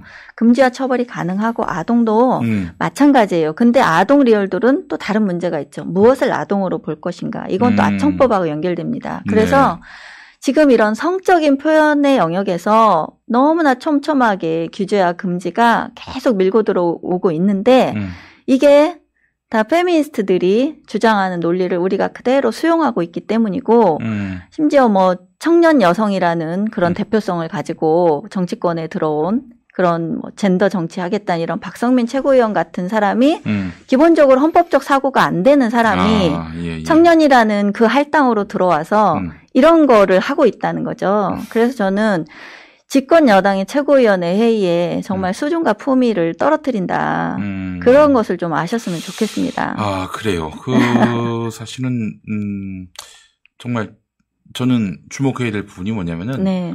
뭐, 이런 성인 용품에 주목할 게 아니라, 이렇게 권리를 감시하고, 그렇죠. 권리를 억압하는 사람들이 그 행위를 함으로써, 남을 억압함으로써 자신의 권력을 또, 그렇죠. 확보하는 거예요. 그게 이렇게 매우 큽니다. 그러니까 이제 지금 교회 얘기를 하자면은, 교회에서는 동성애를 반대하는데 음. 말이죠. 좀 이해가 안 되는 게, 어, 동성애를 방에서 하는 거, 네. 문 닫고, 네. 되게 그렇지 않습니까? 네. 그거 어떻게 그걸 감시하고, 그걸 어떻게 그걸 그 정주하고, 어, 그렇게 또, 어? 비판할 수가 있을지.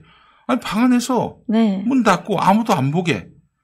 그렇다면은 그 사람들의 권리일 뿐이지 왜 그걸 그렇죠. 가지고, 어, 그 시비를 걸고 밖에서 막, 그렇죠. 어, 나쁜 짓을 하는 거냐, 이렇게 매도하고, 이해를 할 수가 없는 것인데, 네. 그거는 결국에는 그 동성애를 막기 위한 것이라기보다는 음. 동성애를 죄로 정죄함으로써 네. 죄로 규정한 자들이 그로 인해서 권력을 얻는 거예요. 그렇죠. 어? 그러니까 내가 싫어하고 음. 불편하고 불쾌한 것들을 못하게 할 수 있는 그 권력을 갖고 싶은 거예요. 음. 지금 페미니스트들이 네. 그걸 하고 있습니다. 네. 자신들이 감정적으로 불쾌한 것을 곧 권리로 연결을 시킵니다. 음. 그리고 여기에서 성상품화라든지 음. 성적 대상화라든지 이런 용어를 음. 마구 오남용하고 자의적으로 개념을 확대해서 음. 그 자의 도구가 마치 굉장히 비인간적인 것이고 실제 여성의 권리를 침해하는 양 그걸 만들어요. 음. 그런데 이것조차 어떤 논리적인 음. 권리 논쟁을 할 수 있는 그런 소양도 없는 음. 그런 감량의 정치인이라면 저는 이런 말 안 들고 나와야 된다고 생각해요. 근데 음. 지금 정치인들 수준이 저는 이 젠더 문제에 있어서는 그 정도 소양을 가진 사람이 없다는 게 일단 어 가장 안타까운 일이죠. 그래서 이 음. 페미니스트들이 주도한 이런 일들이 계속 합법 판결을 받고도 세간에 막혀 있는 이 음. 이런 현실. 네. 그 수입업자들은 그게 생계예요. 음. 도대체 그걸 왜 막습니까? 음. 국민 정서를 이유로 막고 있어요, 지금. 네. 법 위에 국민 정서가 있고 네. 법 위에 페미니스트가 있습니다. 도대체 어떤 국민의 정서입니까? 음. 그럼 남성들은 국민이 아닙니까? 음. 지난주에도 말했지만 남성도 국민이에요. 네. 대체 이런 현실을 그냥 계속 두고만 보고 있어야 되는지 좀 답답하죠. 음. 아 근데 이제 이건 어떻게 보세요? 네. 특정 직업군이나 네. 집단에 대한 표현의 자유 문제 네. 이 부분을 좀 한번 얘기해 예, 주신다면은 이 리얼 저 블랙핑크 제니 뮤비 때 간호사 협회가 예. 보건의료 노조와 두 예. 단체가 항의 예. 성명을 냈습니다. 네. 간호사를 성적 대상화하는 것은 음. 간호사에 대한 비하다. 네. 그러면서 사과하고 뭐 조치를 해라라고 강력 요구를 한 일이 있었어요. 네네네. 그 박성민 최고도 그것을 강조했는데 음. 저는 그렇게 봐요. 음. 지금 제가 민주노총 조합원인 시절이 있었어요. 그때 음. 민주노총에 대해서 약간 희화화하는 그런 개그 프로그램의 한 코너가 있었습니다. 조합원들이 분노했어요. 아 그래요? 어떤 거죠? 그러니까 그때 데모꾼들 자체를 어, 되게 빨간 띠를 하- 예, 두르고. 빨간 띠 두르고 이렇게 그러니까 데모를 사실 희화화한 건데 예. 저는 저는 늘상 무풀보다 악플이 낫다고 생각하는 사람이기도 하고 예. 그런 표현에 대해서 우리가 관대하고 관용적이어야 한다고 저는 생각해요. 음. 이 앞에도 그 소설 쓰고 있네 했을 때 소설가 협회가 비판 성명 냈지 않습니까? 네. 그때 우리가 어떤 태도를 보였는지 여러분이 이제 진영이나 어떤 음. 내가 호불호인 어떤 사건을 떠나서 음. 그냥 저는 다 똑같이 일관된 기준으로 놓고 봤으면 좋겠습니다. 음. 어떤 뭐 직역이든 특정 집단에 대해서 그런 표현을 어떤 한 표현물에서 썼다고 해서 즉각 음. 그런 집단에 소속된 구성원들의 인격을 음. 침해하거나 권리를 침해하는 건 아닙니다. 네. 예를 들어서 여러분이 의사파업에 대해서 찬반 의견을 나름대로 가지고 계실 거예요. 그때 농아인협회가 음. 파업하는 의사들이 음. 당신 덕분에 챌린지 그 손모양, 수어를 음. 그 형상한 그 손모양을 음. 이렇게 패러디해서 썼다고 해서 농아인협회가 또 비판했을 때 여러분이 저는 같이 그 파업에 찬성하느냐 반대하느냐에 따라서 그 음. 의견도 갈렸을 거라고 봐요. 네. 근데 저는 그러한 패러디는 내가 어디에 소속되었든 소속되었지 않든 어떤 진영을 지지하든 안 하든 좀 더 관용적으로 보기를 바랍니다. 그리고 음. 표현의 자유 면에서는 매우 논의가 필요한 일이지 음. 즉각 즉각 소설 쓰고 계신 애가 소설가들 개개인 소설가들에게 음. 위해가 되는 말은 아니잖아요. 네. 그러니까 권리의 단위를 그런 집단이나 비인격적인 어떤 단체로 음. 가져가는 게 아니라 권리의 단위는 언제나 개인이라는 거. 네, 그래서 네, 저는 네. 그것을 중심으로 좀 사고하고 음. 판단하는 기준을 가지셨으면 하는 바람이 있습니다. 아, 그래요. 네. 알겠습니다. 자, 권리, 권리. 네. 그러니까 권리를 워낙 그 보장받지 못하고 네. 어, 내가 뭐 국가 공동체 앞에서 내 권리를 얘기하는 것 자체가 네.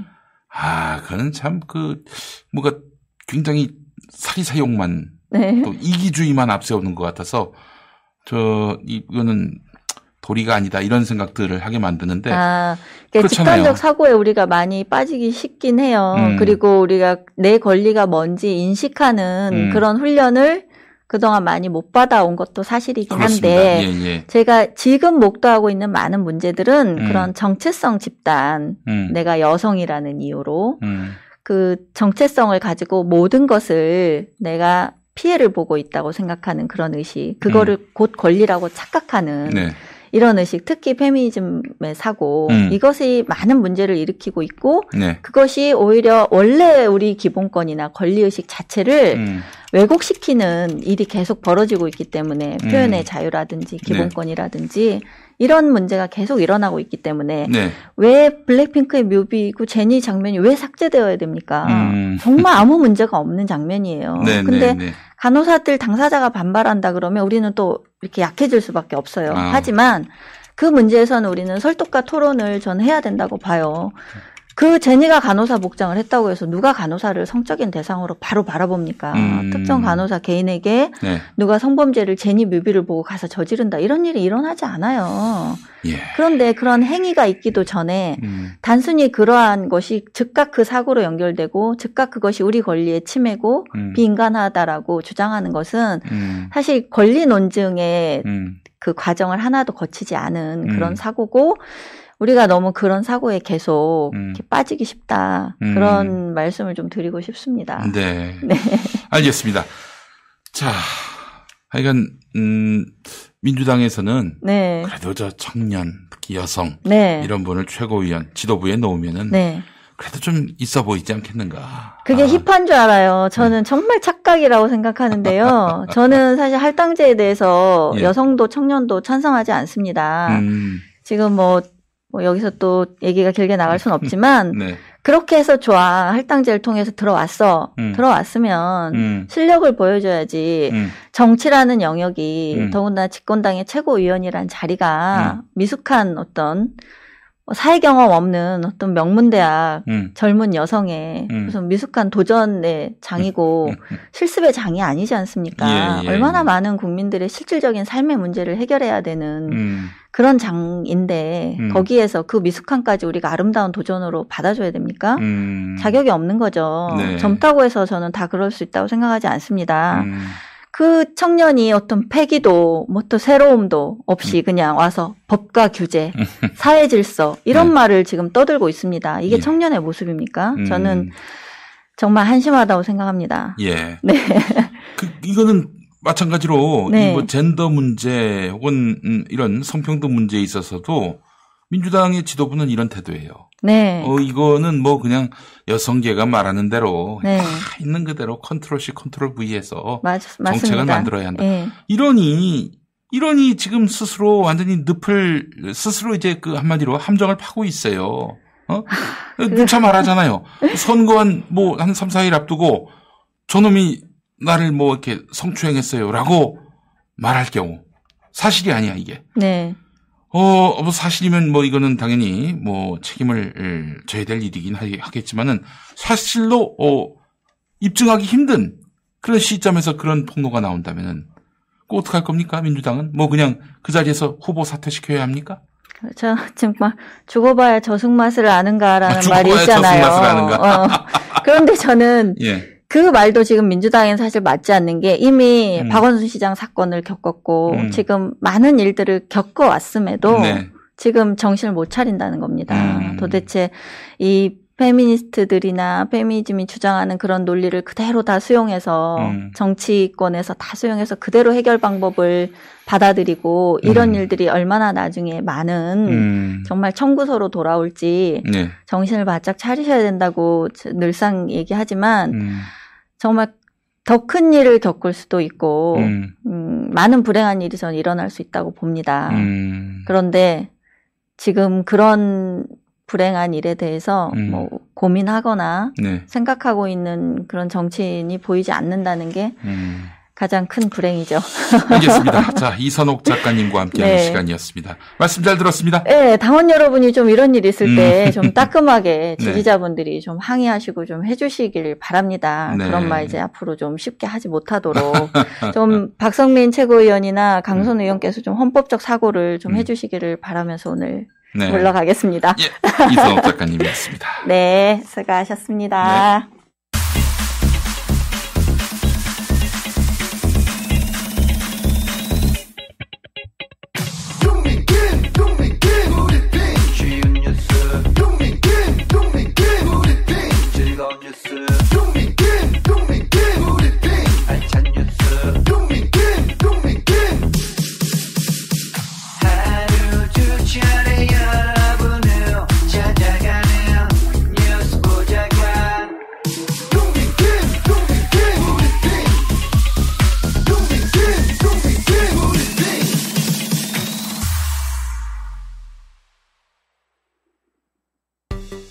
박지희 씨, 코업이 또 완판됐네? 와, 정말 대단해. 재구매가 많아서 그런 것 같아요. 먹어보면 아침이 다르다고 하잖아요. 오빠도 그렇지? 그럼 코업은 팟캐스트에서 유일하게 9가지 활력 원료와 페루산 마카가 콜라보된 활력 비타민이잖아. 형도 매일 먹죠? 나? 코업 없이 못 살지. 내가 방송에서 극찬하는 이유가 있어. 먹은 날과 안 먹은 날의 차이가 확 나. 은선 씨도 그렇죠? 네, 먹어보니 왜 코어업, 코어업 하는지 알겠어요. 저도 적극 추천해요. 팟캐스트 유일! 멀티비타민과 페루산 마카의 환상적인 콜라보. 검색창에 코어업 검색하세요. 집이 어두울 때, 형광등을 교체할 때, LED 램프를 고민할 때, 이제 DDD를 기억하세요. DDD. 다 된다의 약자입니다. LED 교체 때 안전기를 함께 교체하거나 설치 기사를 불러야 하는 경우가 많습니다. 하지만 DDD LED는 형광등 갈듯 그냥 교체만 해주면 됩니다. 어떤 안전기에도 모두 호환됩니다. 그래서 다 된다 DDD입니다. 대한민국 정부가 직접 인증하고 마케팅을 지원하는 브랜드 K로 선정된 DDD. 김용민닷컴에서 비교 불가 압도적 최저가에 만나보세요. 김용민입니다. 제가 책을 썼습니다. 마이너리티 이재명. 도정 지지율 80%. 경기도지사 이재명. 벨트에 감겨들어 뭉개져 버린 제 손가락을 보고 프레스 사고로 비틀어져 버린 제 왼팔을 보고 장애와 인권을 비관해 극단적 시도를 두 번이나 하는 저를 보고 또 우셨습니다. 죄송합니다, 어머니. 역경은 그를 더욱 단단하게 했다. 기득권자와 싸우지 않으면 적폐 청산과 공정사회 건설은 불가능합니다. 유능한 진보를 증명하고 확장성을 증명한 이재명. 소년공에서 1360만 도민의 심부름꾼으로 이재명의 대동세상을 향한 발걸음을 주목합니다. 마이너리티 이재명. 김용민이 썼습니다. 지식의 숲. 인터넷 서점에 있습니다. 지금 다른 방송을 듣고 계십니까? 경로를 재탐색하겠습니다. 목적지 김용민 TV에 도착했습니다. 김용민 브리핑이 연결되었습니다. 방송 청취를 시작합니다. 안내를 종료합니다.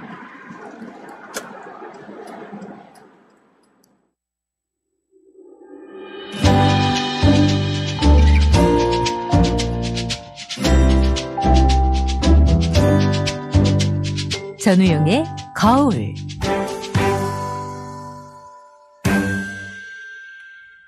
역사학자 전우용 교수와 함께하겠습니다. 교수님. 네, 안녕하세요. 네, 교수님. 자, 올해가 말이죠. 2020년 어, 3월 5일은 조선일보 창간 100주년이었습니다. 그러니까 네. 1920년 3월 5일에 창간된 신문인 건데, 네. 아, 어떻게 이 나라가, 어? 이 100년 되도록 조선일보 하나 청산을 못했는지 참 안타깝고 화가 납니다. 글쎄, 100년 버티면, 음. 뭐, 개 중에 저, 괜찮을 때도 있었죠. 그래서 조선일보 욕하는 것보다, 음. 괜찮을 때 얘기를 좀 해볼까 아니, 싶어요. 일반 그 제조업체들 같은 경우는요, 네. 제가 알고 있기로는 이 기업의 수명이 예. 10년, 20년 넘어가는 일이 흔치 않다고 하더라고요. 그런데 이 뭐, 30년 넘어가면 일단 네. 괜찮은 기업이 장수 기업. 예. 됐고요. 예. 물론 뭐 100년 넘은 기업들도 있어요. 예. 그럼 뭐, 그, 그런 기업들 이제 그 최정수 기업이고, 음. 어, 뭐, 오래 가면, 오래 가는 만큼 또 그만큼의 신뢰 자본이라고 하는 것들이 쌓이게 음, 마련인데. 그렇죠. 예, 예. 예. 근데 이제 조선일보의 그동안 행태를 보면, 음. 신뢰 자본이라는 걸 쌓아왔는지, 음. 어, 좀 의심스러울 지경이긴 해요. 그만큼 이제 우리 언론 지역이, 어, 건강하지 못하다는 이제 반영, 반증이기도 하겠죠. 네. 자, 일단 뭐 얘기를 하자면, 음. 음, 이제 1920년 3월 25일이라고 얘기를 했잖아요. 네, 1920년. 네. 예. 그 전에 1919년에 3.1운동이 일어났고요. 음. 3.1운동이 일어나고 나서 이제 새로 총독으로, 그러니까 그 전까지 바 일본 내에서 또 우리 일반적으로 역사학계에서 판단하는 이유 중에 하나는 3.1운동이 이제 거적적인 민족운동으로 벌어졌던 배경 중에 하나는 이제 일본의 무단 통치, 음. 한국인을 무조건 힘으로만 총칼로만 억압하는 무단 그렇죠. 예, 통치가 예. 이제 중요한 배경이 되었다. 음.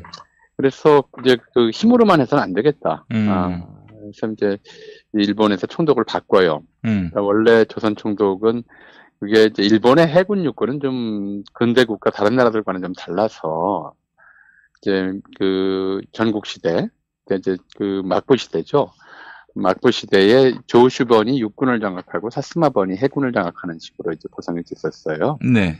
그래서 조선 총독부는 이제 육군이 육군의 전리품이다 조선은 음. 그런 생각을 하고 있었죠. 네. 그래서 조선 총독은 육 해군 대장 어, 대장으로만 임명한다 이렇게 아예 법을 정해놨었어요. 음. 근데 어 전부 해- 육군 대장으로만 임명을 했었죠. 그 해군 대장 출신이 딱 한 명인데 예. 그 사람이 이제 두 차례에 걸쳐서 조선 총독을 해요. 음. 사이토 마코토라고. 음. 어, 그래서 이제 사스마 출신이고요. 네, 네, 네. 그래서 이 사람은 이제 그 육군하고 이제 라이벌 의식이기 때문에 조선 통치가 실패로 돌아갔다. 일단 지금 3.1운동이 일어났기 때문에 음. 전 세계의 지탄, 일본 통치가 지탄을 받았고 했던 상황이니까 그래서 새로운 통치 방침으로 표명한 것이 이제 문화 통치로 이행하겠다라는 것이었어요. 음. 그러니까 이제 힘으로만 하는 게 아니라 좀 말로 어, 하고 음. 또저 조선의 문화를 창달해서 민도를 높이겠다 이런 거였는데 말은 그럴싸한데 이 문화 통치의 본래 목표라고 하는 것이 일종의 이제 조선인들 사이에 마- 서로 말을 할 수 있게 함으로써 음. 그 과정에서 민족 이간 책동을 좀 하겠다라는 거였죠. 네, 네, 네. 그러면서 이제 저그두 개의 신문을 허가해요. 음. 하나가 조선일보고 하나가 그 조금 뒤에 창간된 동아일보고. 음. 그 전부 1920년에 창간이 되거든요. 네, 네, 네. 문화 통치라고 하는 총독 그 통치 방침의 변화에 입각해서 창간하게 되는데 음. 동아일보는 그래도 그나마 이제 좀 그러니까 그 한국인들 사이에 신망이 있는 사람들에게 허가를 하고요. 네. 그러니까 김성수 뭐 이런 사람들 그나마 이제 그때까지 독립운동을 했던 사람들이거든요. 그렇죠. 독립운동을 했다기보다도 이제 독립에 대해서 음. 생각을 갖고 있었던 사람들이고 음. 또 하나는 아주 이제 노골적인 친일파들한테 허락을 하는 거 허가를 하는 거죠. 그렇죠. 그렇게 해서 친일파들하고 독립운동가 중에서 좀 더 이제 우파 쪽 이런 사람들하고 간에 논 서로 이제 서로 다른 얘기를 하게 만들어서 음. 그걸 이제 조선의 여론이 것처럼 만들겠다고 하는 일종의 고도의 작전이었죠. 네. 그래서 친일파들에게 허가한 신문이 바로 조선일보였어요. 음. 그래서 예. 당시에는 대, 대정 실업 친목회라고, 친목회라고. 음. 대정이라고 하는 것은 당시 이제 일본 천황의 연호가 다이쇼, 대정이었거든요. 아, 대정이 그거였어요? 예. 아, 몰랐습니다. 일본 천황의 연호를 따서 대정년간에 만들어진 이제 음. 실업가들의 친목단체다. 네. 그래서 이제 친일 자본가들 중심으로 이제 음. 돈을 모아서 조선일보를 창간했던 거죠. 어. 그러니까 창간 자체가 이제 일본의 하수인들이고 일본이 이른바 어, 한국의 한국인들의 여론을 좀 어, 교란하기 위해서 음. 교란할 목적으로 만든 신문이에요. 네. 그러니까 뭐 그 신문이 인기가 있을 리가 없죠. 예, 뭐 저 한국인들이 그렇지 않아도 동아일보도 당시로서는 이제 상대적으로 이른바 민족주의의 우파 쪽인데 음. 아주 노골적인 친일 신문들이 뭐 잘 팔릴 리가 있겠어요. 그렇죠. 어. 예. 그러니까 이제 한 1, 2년 어, 경영하다가 도저히 안 되겠어서 음. 그거를 이제 다시 인수한 사람이 친일파 중에서도 가장 초특급 친일파로 꼽히는 그러니까 이완용을 많이 이제 당시 울사늑약 당시에 학부 대신이고 음. 한국 병 강점 당시에 총리 대신이었기 때문에 음. 이완용을 이제 친일파 그러면 이완용을 가장 앞에서 이제 얘기를 하는데 네. 야, 이완용보다 더 심한 자가 바로 송병준이었어요. 송병준. 그렇죠. 예, 가장 이제 악질적이었고 네. 어, 뭐 정비칠주역 때는 고종 앞에서 칼을 흔들면서 음.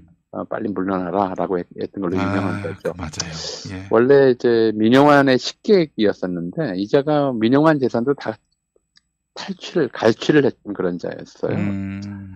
어, 그- 굉장히 좀 질이 나빴죠. 근데 이자가 인수를 해요. 음. 이제 인수를 해서 전에도 제가 그런 얘기를 한 잠깐 저 김영민 씨한테 말씀드린 것 같은데 음. 거의 뭐 황새치처럼 운영해 보려고 했는데 그래도 이제 누가 송병준이가 만드는 신문을 누가 보겠어요. 그렇죠. 그게 뭐 예를 들면 요즘 기준으로 하면 전두환이 신문 만들었다는 거랑 비슷한 느낌일 거예요. 그러니까 그나마 이제 그것도 경, 어, 안 되니까 결국 송병준이가 매물로 내놨어요. 음. 자, 지금부터예요. 그러니까 그게 이제 조선일보가 한 10년 정도 건강했을 때 비교적 음. 시간 시간이 열리는 거죠. 이제부터 이제부터 말씀하시는 기간이 예. 1924년에 이제 매물로 나눈 걸 사들인 사람이 신서구라는 사람이에요. 신서구 예. 예. 어, 이 신서구라는 이름은 작년에 꽤 많이 이제 대중에게 알려졌을 거예요. 왜냐하면 음. 이제 3.1운동 나고 임시정부 수립할 때 국호를 뭐로 할 거냐. 음. 조선으로 망했는데 이거 어떻게 한, 어, 조선으로 할 거냐, 고려로 음. 할 거냐, 소랑설리 할때 음. 대안으로 망했으니 대안으로 흥합시다라고 해서 대한민국이라는 국호를 제안한 사람이 바로 신서구 씨였거든요. 어, 예. 어, 이 신서구인데 자기 혼자 돈이 없어요. 음. 그 돈을 인수할 돈, 그 신문사를 인수할 돈이 자기 재산만 가지고는 부족해. 워낙 부잣집 아들이긴 했는데. 음, 네. 이 사람이 꼬신 사람을 얘기하려고 그래요. 꼬신 사람. 예. 혹시 월남 이상재 선생 아닙니까? 아니에요, 아니에요. 아니에요? 어. 예. 최선익이라는 사람이 있었어요. 어, 이제 모르는 사람이네요. 음, 모르시죠? 근데 예. 굉장히 중요한 인물인데 우리 역사가 잊어버렸어요. 예. 1905년생이에요. 그러니까 1924년이면 우리나라 만 19살이죠. 네. 만 19살이고, 3.1운동 날 때는 이제 15살이었어요. 음. 우리 나이로 15살. 당시 중앙고보, 어, 중앙고보 3학년이었었는데, 음. 어, 이게 어려서 큰아버지한테 양자로 갔어요. 예. 큰아버지는 개성의 큰 부자였거든요. 음. 인삼밭 크게 하는. 어, 별명이 이 검은띠였다고 그래요. 네. 왜, 왜 검은띠냐면, 허리띠 하나 정도 이렇게 날까도 갈질 않아서 때가 꼬질꼬질할 때까지 이제 차고 다녔다는 거죠. 묶고 다녔다는 거예요. 예, 별명이 예. 검은띠였다고 하는데, 네. 이 사람이 이제 최선익이 중학교 3학년, 그러니까 요즘으로 치면 중학교 3학년이죠. 음. 중학교 다닐 때 갑자기 돌아갔어요. 세상을 그리고 이제 떠났습니까? 세상을 떠났죠. 어. 그러니까 중학교 다니는 양자죠. 음. 양자인 최선익을 불러다가 이제 가업을 맡겨버린 거예요. 그래서 어, 이 최선익은 3.1운동에 참여도 못하고 음. 이제 제 고향인 개성으로 돌아가서 음. 그 10대 중반에 네. 16, 17대 개성에 손꼽히는 부자가 된 거죠. 어. 그러니까 개성에 철부지 어린애가 있는데 엄청난 부자다. 음. 철부지가 아니었어요. 음. 아, 개성에서 10대 어린 나이에 이제 마해송이나 이런 유명한 이제 아동문학가들과 함께 음. 아동문학 그 동시도 짓고 이런 활동을 하고 있었는데 음. 신서구가 꼬드겨서 최대 자본가로 조선일보 인쇄에 참여를 해요. 어. 그러니까 신서구 나중에 일본 경찰의 이제 조사에 따르면 신서구가 어, 당시 돈 기준이니까 집 한 채 300원 할 때였어요. 예, 예, 예. 서울에 기와집 한 채 300원 할 무렵인데 신구가 4만 원, 최선익이 6만 원을 냈다고 그래요. 음. 그러니까 아, 신서구보다 돈을 더 많이 냈죠. 어. 그리고 조선일보를 인수했는데 사장을 이상제로 이제 추대를 하고 음. 그리고 어 이 저 신서구가 이제 부사장을 하는데 너무 어리니까 음. 최선익이 아직 스무 살도 안 된 어린애를 뭘 맡길 수가 없잖아요. 네. 조선일보 영업부장이라고 하는 직함을 줘요. 어. 근데 이때가 조선일보가 이제 이른바 민족지란 이름으로 어, 불리던 때예요. 1924년부터 네.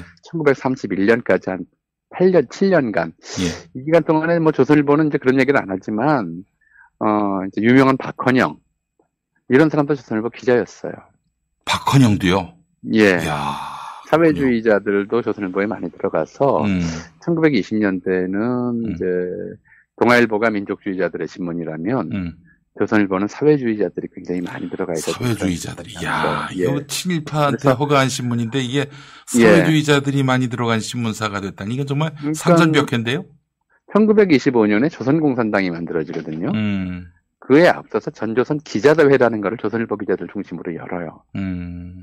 그리고 이제 이 전, 전 조선 기자대회를 열어서 전국의 기자들을 서울로 불러 모으죠. 음. 일본 경찰의 눈이 다 거기에 쏠려 있는 틈에 조선공산당을 비밀리에 만들었던 거거든요. 네. 다 짜고 했던 거죠. 예. 그런 만큼 이제 조선일보는 그 당시에 굉장히 진보적인 좀 얘기를 대변을 했었어요. 음. 그런 만큼 일본인들의 탄압도 집중되었고, 뭐, 기사 삭제, 검열 이런 것들도 굉장히 많았죠. 예. 수시로 정간당하기도 하고. 음. 이제 그러다 보니까 아무래도 뭐 신문이 자꾸 정간되고, 뭐, 기사가 좀, 어, 읽을 수도 없게 X자 쳐서 나오고 이러니까 신문 뭐 구독자들이 떨어질 수밖에요. 음. 그러니까 이제 경영 상태가 굉장히 어려워지죠. 네. 어려워져서 1931년쯤 돼서 음. 이제 어 이제 그 빚을 많이 좀 지게 돼요 조선일보사가. 네. 그러니까 이제 채권자가 경영권을 내놓으라고 그러는 거예요. 네. 이 와중에 이제 신서구는 경영권 내놓고 이제 물러났고요. 음. 최선익이 가장 대주주였었는데 네. 최선익이 결국은 싸우다 견디지를 못해서 아이고. 예 그래서 이제 그 신문사를 나와요. 음. 조선일보사를 나스를 나오고 네. 따로 이제 중외일보라는 신문을 인수해서 음. 조선중앙일보라고 하는 걸 창간하죠. 조선중앙일보가 아 예. 여운형도 있었던 조선중앙일보 아닙니까? 그렇죠. 네. 그래서 이제 조선일보 중앙일보를 창간한 사람이 바로 이제 이 최선익이에요. 그때 이- 나이가 이제 음. 서른 살 정도. 다시 한번. 말씀드리지만 이게 조선중앙일보 이 회사 이름이 조선중앙일보 신문 이름이 그러니까- 조선중앙일보 예. 예. 그러니까 그 당시에는 조중동이었어요, 사실은. 아 그러네요. 예. 자, 그, 좀, 1930년대에 돌아다녔던 장안에서 쓴 짧은 노래가 있어요. 네. 어, 조선일보 방사장은 자동차로, 자가용으로 납치고, 음. 중앙, 동아일보 송 사장은 인력거로 납치고, 음. 중앙일보 여사장은 지팡이 짚고 딸깍딸깍. 이런 노래가 불렸다고 그래요. 그러니까 예, 예, 예. 어, 이제 당시 방흥문 씨가 1932년에 이제 조선일보 영업부장이 됐다가, 네. 1933년에 조선일보를 인수해서 정식 사장이 되죠. 참. 그리고 이제 최선익 씨라는 사람은 여운형 그 조선중앙일보를 로 이제 조- 중앙일보를 인수해서 음. 조선중앙일보로 제호를 변경하고 음. 여운형 씨를 사장으로 이제 모시는 거예요. 네. 그래서 여운형 씨가 저- 조선중앙일보 사장이 된 거죠. 그만큼 음. 이제 어, 당시 민족운동, 민족의식에 대해서 굉장히 좀 수출했던 사람이 이제 최선익이라고 보면 되겠죠. 저 얘기를 좀 더 하자면, 어, 지금 견지동에 가면 농협 건물이 하나 있어요. 굉장히 음. 오래된 건물이 있는데 농협이 쓰고 있어요. 그리고 그 앞에 가면 이제 안내판에 주- 조선중앙일보 사옥이라고 돼 있어요. 네. 그 견지동이라고 해서 저 인사동 입구 쪽에 음. 공평동 쪽에 있는 오래된 건물이 있거든요. 예. 그 건물을 본래 최선익이 지어서 조선일보 사옥으로 썼던 건물이에요. 음. 네, 최선익이 새로 지어서 조선일보가 창간 사옥터 말고 음. 창간 사옥은 대정실업 친목회가 만든 거고요. 예. 그 썼던 건데 조선일보사가 그것까지 뺏으려고 했는데 조선에게 소송 끝에 음. 그 건물은 찾아서 조선중앙일보 사옥으로 계속 쓴 거죠. 음. 그러니까 조선일보 사옥이 곧 조선중앙일보 사옥인데 아직 설명이 좀 불충분하게 돼 있어요. 예, 예, 예. 그이 사람이 나중에 저 가회동에 가면 가회동 백인제 가옥이라고 하는 게 있거든요. 네네. 근데 그 건물은 이것도 지금 우리가 음, 편의상 백인제 가옥이라고 하고 있지만 음. 백인재 씨가 그 건물을 산 건 1940년경이에요. 음. 그 건물은 처음에 1911년, 12년 사이에, 음. 아, 1917년에 완공이 되긴 했는데, 이제 그, 그 건물을 사기 시작한 건 한상용이라는 사람이 지었거든요. 어. 한상용은 이완용이의 생지래요. 그러니까 한상용의 외삼촌이 이완용이죠. 아, 그렇군요. 그리고 예, 그 아주 이제 친일파의 고두였었고, 음. 경제계에서 잘 나가던 그런 사람이었었고, 음. 한성은행 요즘으로 치면 이제 어 뭐라고 그래야 되나 어 이제 그 전문 경영인 음. 어, CEO였었고 이런 사람이었거든요. 그 사람이 이제 어, 나중에 1920년대 금융공황으로 이제 그 한성은행이 경영난에 빠지니까 음. 그 집을 한성은행에 이제 넘겨줬고 사제 출연이라는 형식으로 음. 한성은행이라고 하는 것이 가지고 있다가 이제 천도교에 세를 줬었어요. 네.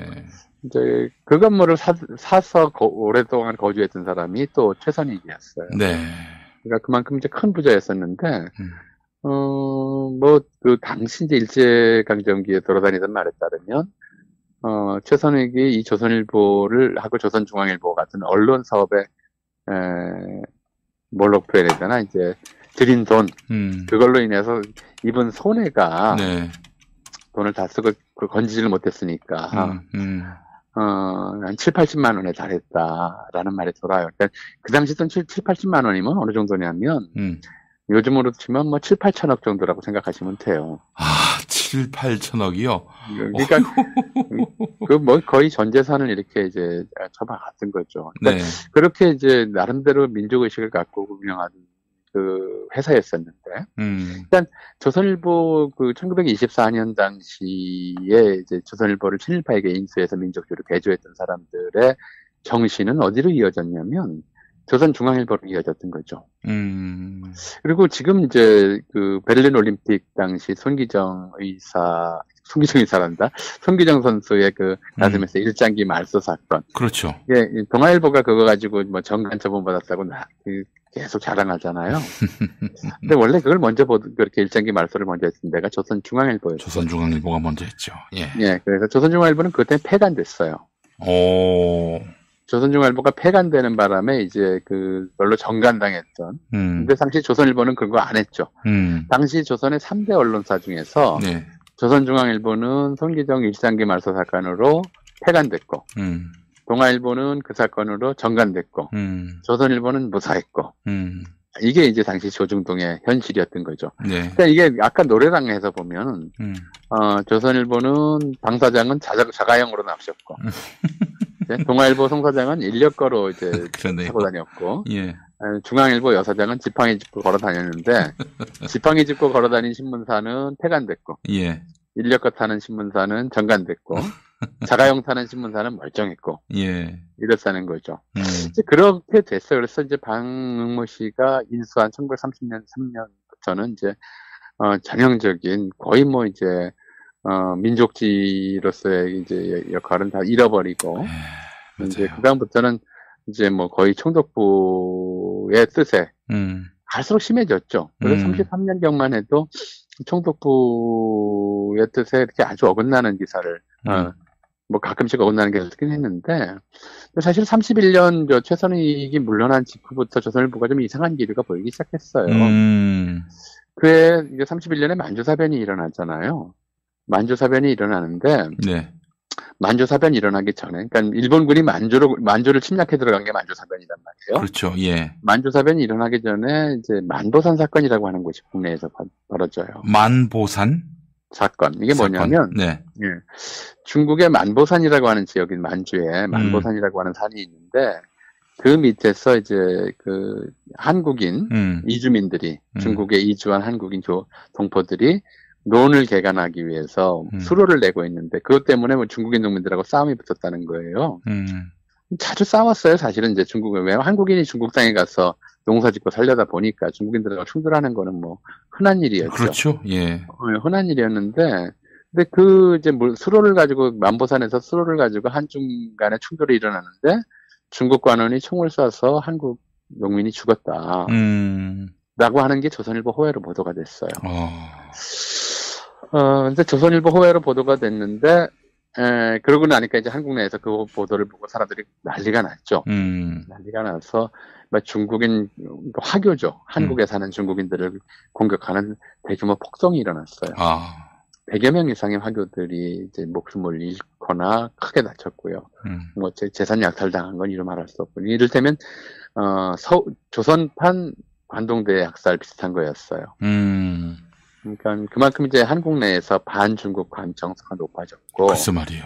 예. 반중국 중국에 대해서 복수하자 뭐 이런 식의 여론이 높아지는 와중에 네. 일본이 이제 만주사변을 일으키면서 한국인들의 반중 감정을 음. 전쟁에 동원할 수 있었던 거죠.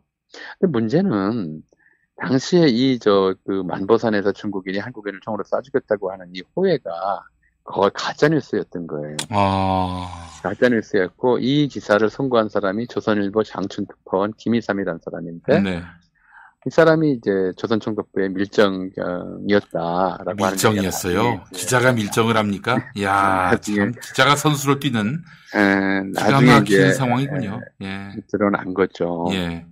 그래서 그런 일을 겪으면서 이제 조선일보가 본격적으로 어 이제 그러니까 그 신서구 그 아니면 이제 최선익 이처럼, 이처럼 이제 뭐 친일파에게서 조선일보를 사들여서 민족주를 개조하려고 했던 사람들이 다 떠나죠. 아, 예. 이제 그리고 나서 이제 방흥옥 씨가 인수한 다음부터는 음. 민족주라고 부르기가 어려운 조건이 되버 상황이 돼버린 거죠. 네. 어, 그리고 특히 30년대 말쯤 돼서는 뭐, 우리가 워낙 대중에게 널리 알려졌죠. 아, 천황폐하 같은 것들을 일면, 전면에다가 사진과 함께 어, 싣고, 어, 이러는 정도가 됐으니까. 네. 예. 그건 이제 해방되고 나서 이제 그 신문사가 복간되는데, 조선중앙일보는 이제 복간되지 못했고, 음. 40년대 폐간등했던 조선일보와 동아일보, 그리고 이런 것들만 복간이 되는 바람에, 음. 이제 이 신문들이 이제 일제강점기 민족지를 대표하는 민족제 역사를 이어왔다고 자랑하는 음. 그런 이제 현상이 된 거죠. 음. 아이고, 참. 조선일보의 역사 중에 황금기가, 아, 이 방씨 때가 아니라 최씨 때였군요. 한마디로 얘기해서. 방응모 이후에, 방응모 이후에는 뭐, 오늘의. 그다음에 이제 이게 네. 어떤 이제 공동성이 없잖아요. 공동체성. 왜냐하면 그 당시 이제 신서구, 최선익 이런 사람들이 인수했을 때는 민족주를 만들겠다는 뚜렷한 의식이, 목표 의식이 있었어요. 음. 이게 비록 친일파들이 만든 신문이긴 하지만 우리가 인수해서 민족주로 막 바꿔놓겠다 그랬고 많은 기대를 받았었고 또 뭐 안재홍이라든가 민세 안재홍을 주필로 앉히고 당시로서 굉장히 유명한 저명한 민족주의자였고 이분이 이제 민세 안재홍 해방 이후에 민정장관을 했었고요. 예. 건국준비위원회 부위원장을 했었고 음. 또 호감 인세인 것이 민족과 세계를 하나로 어떻게든 좀 엮어보려고 하는 그런 건강한 생각을 가진 분이었죠. 네. 뭐 그렇게 이제 에, 어 좋은 필진 또 좋은 기자 좋은 경영진을 갖추려고 애를 썼고 또 실제로 그렇게 어 실천도 했었고요. 음. 근데 경영 상태가 나빠지면서 이제 금광으로 음. 돈을 벌었던 어 방흥모 씨한테 이제 넘어갔고 방흥모 씨는 이것을 개인 소유물로 만들었죠. 네. 개인 소유물로 만들어서 그게 이제 전부 이제 아들 손자에게로 이어지고 있잖아요. 음. 그 언론사가 이제 사회의 공기라고 하고 사회복착이라고 하는데 이 적어도 이제 투자 최선익 같은 사람 보면 엄청나게 투자를 한 거 전 재산을 거기다 쏟- 쏟아 쏟아 부었어요. 음. 그리고 본인은 경영에는 간섭을 하질 않았죠. 음. 신문사에 이제 사장을 초빙하고 건물 대주고 기자들 월급 주는데 이제 자기 돈을 다 썼을 뿐이지 네. 사실은 이제 학, 학력 자체가 최선혜 씨 같은 경우에는 음. 요즘으로 치면 중학교 중퇴였어요. 음. 그러니까 어, 처음에 조선일보를 인수했을 때 가장 많은 돈, 돈을 낸 최대 주주였는데도 이제 뭐 큰 직함을 갖지 못했고 영업부장이라고 하는 그런 직함을 가지고 있었고 네. 그러니까 너무 아직 스무 살도 안 된 청년이 음, 그 청년이라기보다는 아직 저 청년이라고 봐야 되나? 그 당시 청년이죠, 청년이죠. 청년. 그 나이면은. 19살 뭐 이제 이쯤 된 청년이 조선일보 음. 내에서 네. 큰 돈을 내고 들어왔으니까 기자들도 잘 몰랐어요. 본인도 그렇게 돈 많이 냈다고 내색을 하지 않았고 네. 그래서 뭐 애기 부장 이런 말로 듣고 음. 세간에는 뭐 일본 유학생 출신의 네. 이제 청년이다라는 헛소문도 돌아다녔고 본인은 네. 그거에 대해서 얘기를 하지를 않았죠. 그렇게 아. 하고 결국은 이제 어, 조선일보에 그렇게 많은 돈을 투자를 했음에도 음. 그걸 찾아내까지는 않았어요. 그- 그건 찾아가지 않았고 다만 이제 조선, 조선일보에 빌려줬던 음. 사옥 건물만 음. 도로 이제 조선중앙일보 사옥으로 쓰게 했던 것이죠. 근데 그 네. 건물도 이제 결국은 이제 어뭐 어, 지키지 못했고요. 예. 아니, 이분은 이제 해방 이후에 뭐 예. 이렇게 그렇게 큰 한때 1960년대에 음. 어, 동아일보사에서 한국 언론사를 언론을 대표하는 50인인가 이런 걸 선정한 적이 있었어요. 음. 그때 선정이 되긴 했어요. 그런데 에, 해방 직후에 무슨 뭐 한전 감사 잠깐 하다가 한전에서 파업이 일어나니까 예. 어, 경성전기였죠. 네, 경성전기 본인이. 예, 네. 본인은 이제 그냥 감사가 뭐 할- 그 책임질 일이 없는데도 불구하고 음. 어 그리고 나서 이제 그 파업에 대해서 책임진다고 감사직을 사퇴했다는 것이 기록에 나오는 마지막이에요. 네. 그래서 아마 제가 추측하기로는 음. 6.25 전쟁 전에 음. 고향인 개성으로 갔다. 그때는 개성이 이제 38 이남이었잖아요. 음. 개성으로 갔다가 6.25 전쟁 나고 북한에 남은 게 아닌가. 음. 북한에 이제 억류됐거나 그대로 이제 피난 못하고 남은 게 아닌가. 이렇게 추정을 합니다만은 음. 그런 사람들이 만들어 그렇게 좀 그 뭐랄까요 재산을 쏟아붓고 또 젊은 기자들이 열정을 바쳐서 음. 읽었던 신문사가 사실은 1930년대 들어서 급속히 망가졌던 거였거든요. 네, 네, 네. 근데 이제 뭐 해방 이후에도 뭐저 이제 전에도 그런 어, 기사들을 굉장히 많이 거론되고 있습니다만은 음. 북한군이 쳐들어왔을 때 가장 먼저 이제 김일성 군군 이렇게 만세. 만세를 예. 외쳤던 조선인민군 만세. 그랬었어요. 예. 예, 그런 신문이기도 하고요. 네. 그래서 좀 사실 독자들이 음. 근데 사실 조선일보가 음. 뭐 굉장히 이제 방송시계에는 뭐 이런저런 활동을 참 많이 했어요. 음.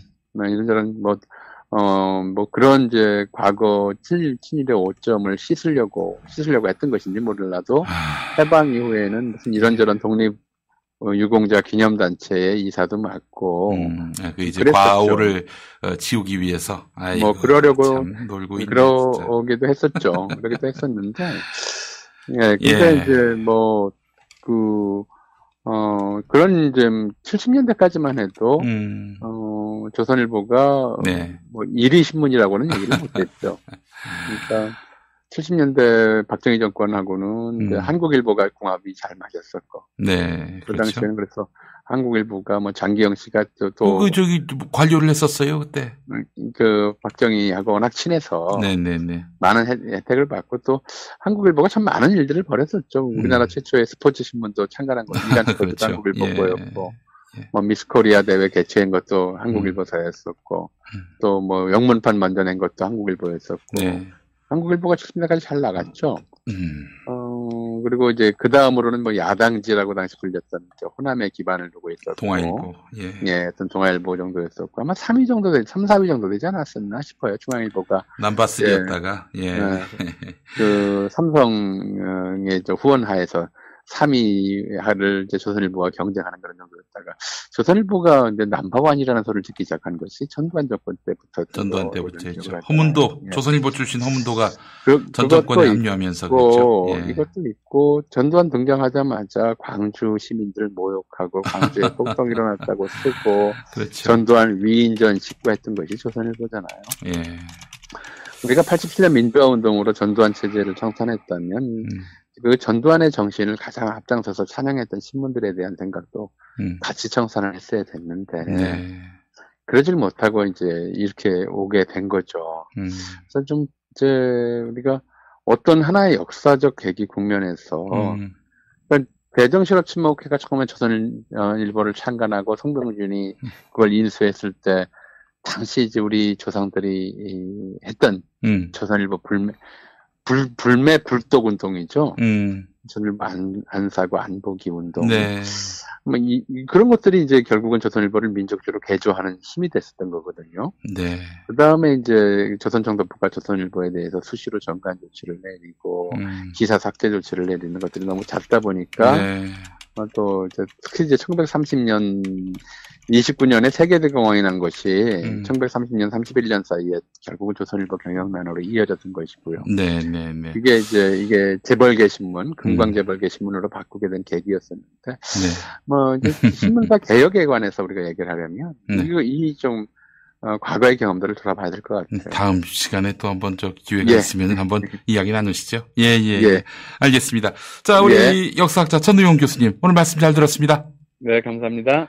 우리 저 조선일보 전문가셔서 우리 에, 그 전우용 교수님이 그래서 오늘 좀 이야기가 많이 길어졌는데요. 자, 여러분들께 그 보수의 길을 묻다는 또 들려야 돼, 들려드려야 되는 거 아니겠습니까? 보수의 길을 묻다 아, 들려드리면서 저는 인사드리겠습니다. 시청해주신 여러분 감사합니다.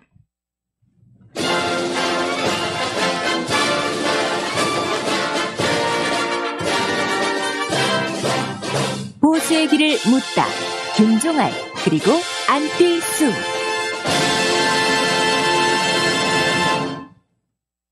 퀴즈로 함께하는 보수의 길을 묻다. 나오신 분들 어서 오세요. 안녕하세요. 윤석열이를 몰아내려고 무리수를 두고 있는 정권. 어? 과거 정권처럼 후회할 거라고 봐요. 반정부 투사 김종환이라고 봐요. 영감님 언제나 현 정권을 탓하고 싶으셔서 영감님이 당을 갈아타면서 야당만 골라 다닌다는 소문이 있습니다. 아! 어때시야? 너는 그 의원 수가 많은 게 싫어서 일부러 의원 수 덜어내려고, 어? 즉 선거에서 지려고 엉터리 정치한다는 소문이 있더라. 무슨 소리 하십니까? 저는 야당 승리를 위해서 서울시장 출마도 포기한 사람입니다. 아, 그 지난번에 3등한 선거, 서울시장 선거, 어? 심지어 김문수한테도 밀린 선거, 어? 이길 가능성이 코딱지만큼이라도 있어야 포기해도 멋있지. 안 그러니? 어? 영감님! 왜 이렇게 싸가지가 없으십니까? 아! 뭐? 싸가지? 이 녀석이 머리에 핏물도 안 빠진 게 어른한테 싸가지라니. 아니, 그러면은 나이값을 하든가. 아! 뭐? 나이값?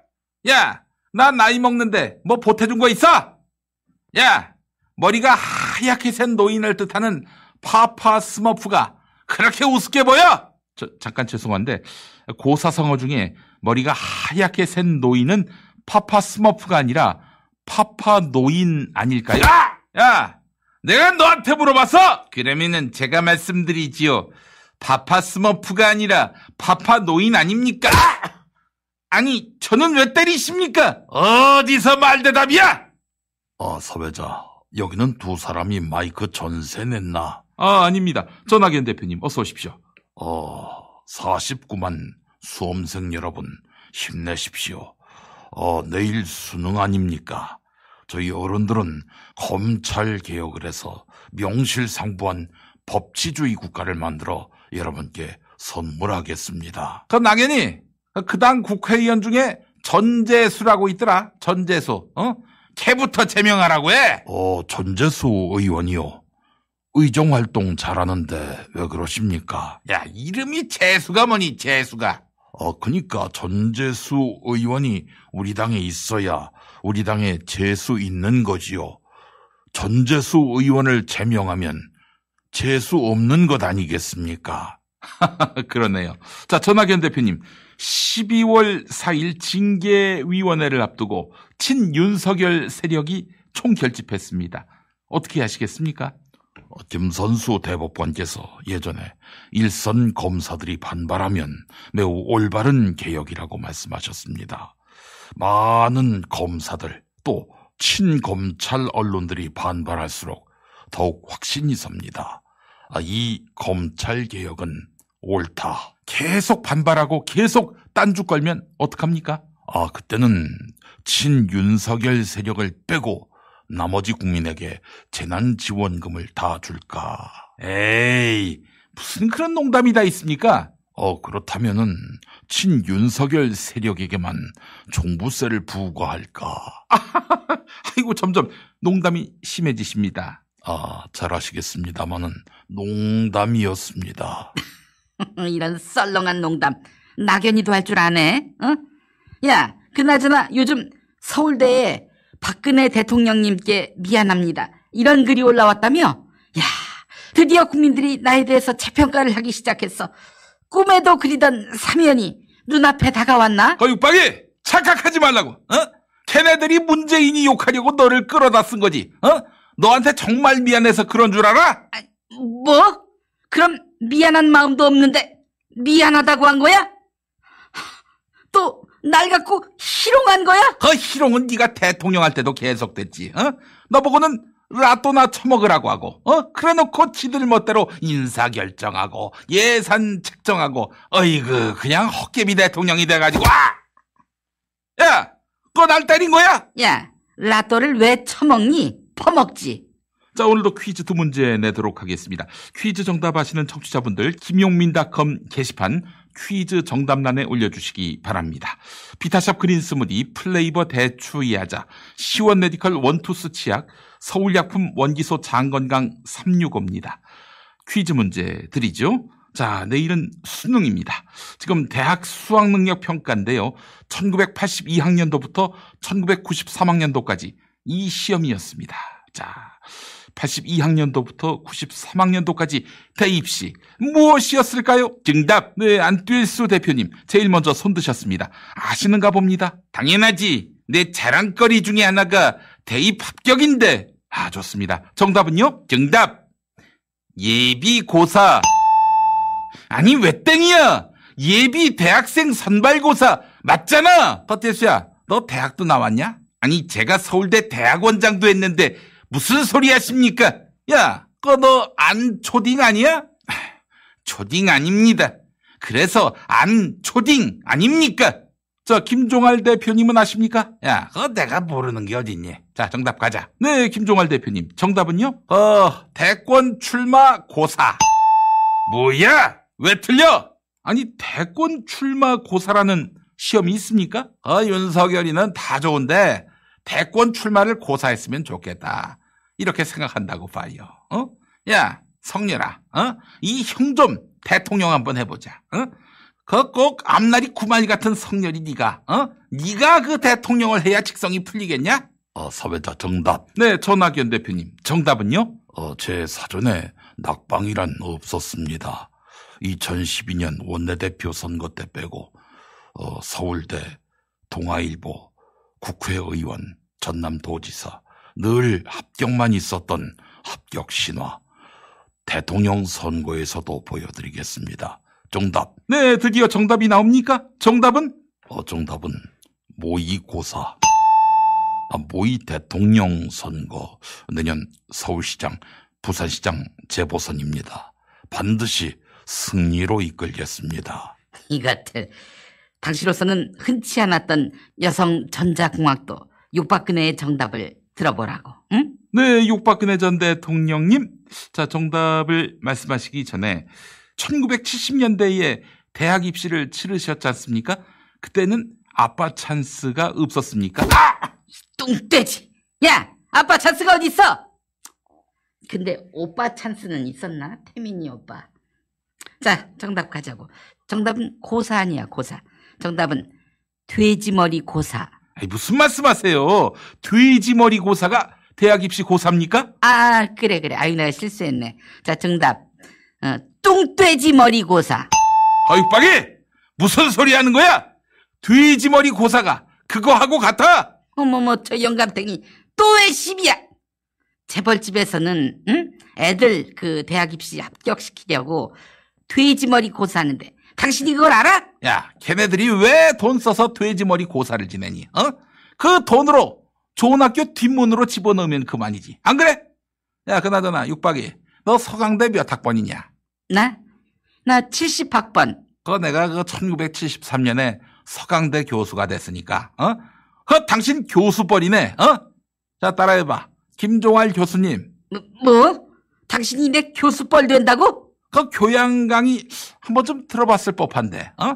자, 하여간 따라해봐. 김종알 교수님. 그래. 김불알 교수님. 뭐, 야 김불알? 김불알이라니. 형감탱이. 당신은 내 교수가 아니야. 어? 그래서 아니 불자 써서 김불알. 어때? 김불알 교수. 닥치지 못해! 네, 그만하시고요.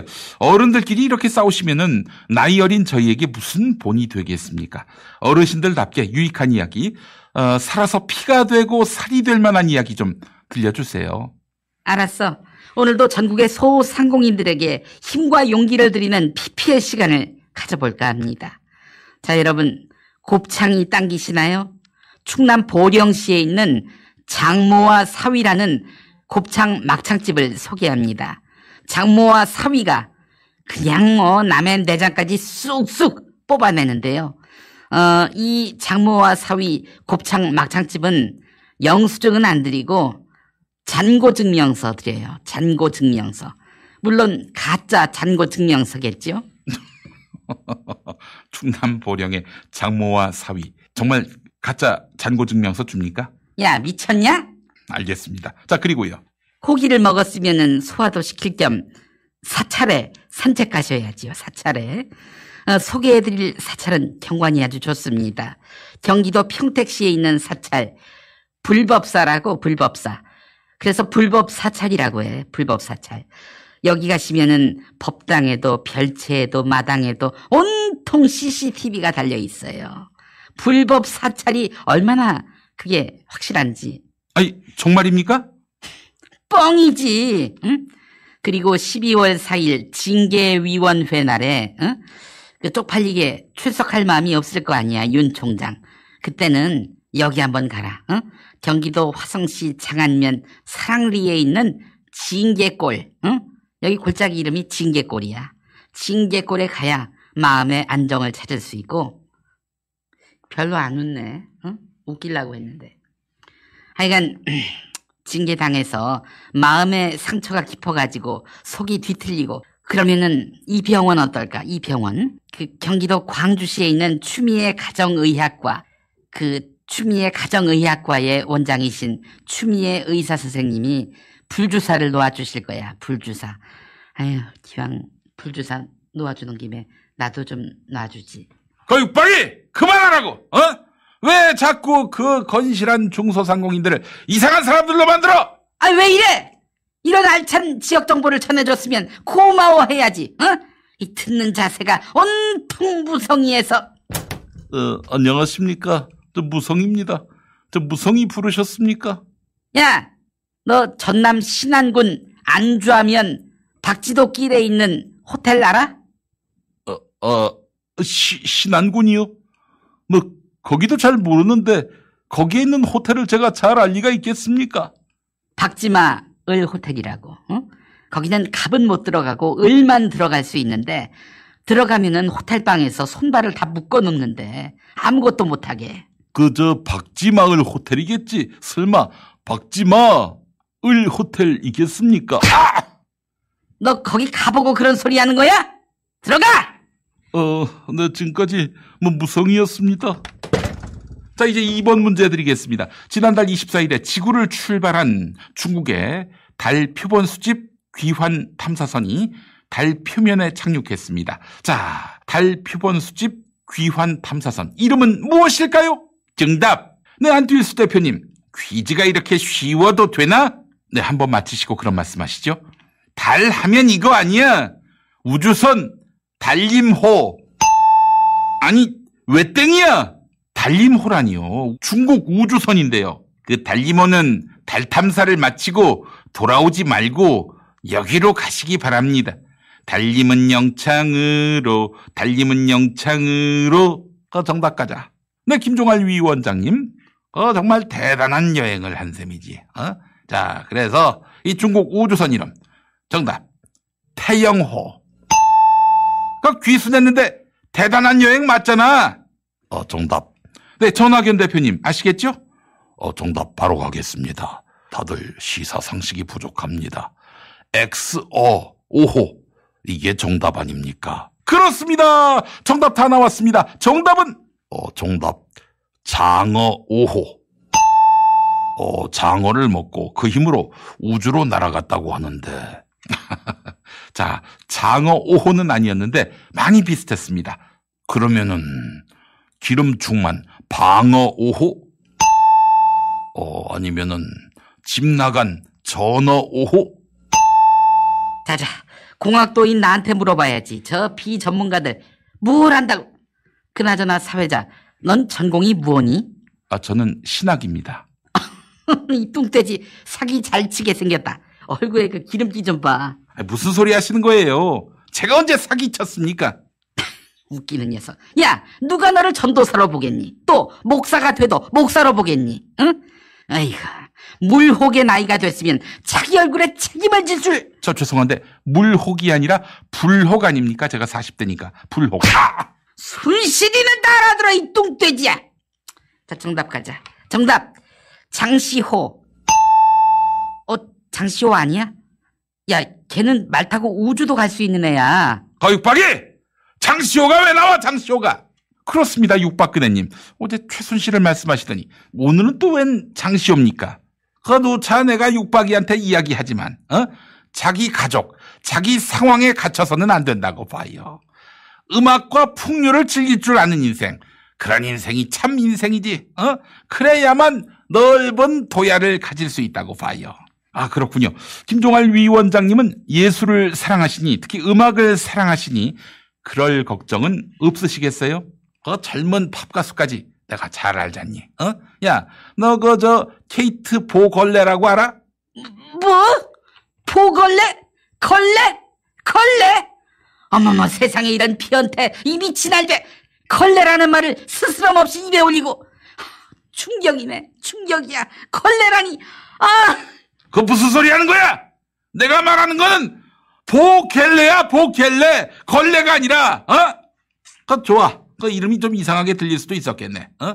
아, 그럼 이 가수, 이 가수를 소개할게. 이 가수가 정말 좋아. 어? 아, 맥더나이프를 부른 어, 보비 대린이라고. 뭐? 부비? 부비 부비? 이게 천이 앞에서 부비 부비라는 말을 스스럼 없이 막 갖다 쓰는 거야? 허육방이 부비가 아니라 보비라고 보비. 보비 대린 몰라? 좋아. 그러면은 이 가수, 어? 지니 인보트를 불러준 응? 이 가수, 어? 가수 겸 배우지, 어? 너 알지? 크리스티나 아길레라. 뭐? 아길 내어라? 아길 내놓으라니. 아, 유괴범이야? 영감탱이가 노망이 들었나? 아니, 왜 남의 아기를 내놓으라고 하는 거지? 미치겠네. 아! 육방이 정신 차려. 좋아. 그러면 이번엔 남자 가수로 가자고. 어? Don't Give Up on Me로 사랑받는 그 앤디 그래머 알아? 뭐? 글래머? 글래머? 어머머 미쳤나 돌았나 야 죽을래 영감님 성희롱 발언 좀 그만하십시오. 제가 좋아하는 가수가 건전하네요. 미치 그래시. 아! 뭐? 미치 그랬다고? 미치 뭐가 그랬는데 아?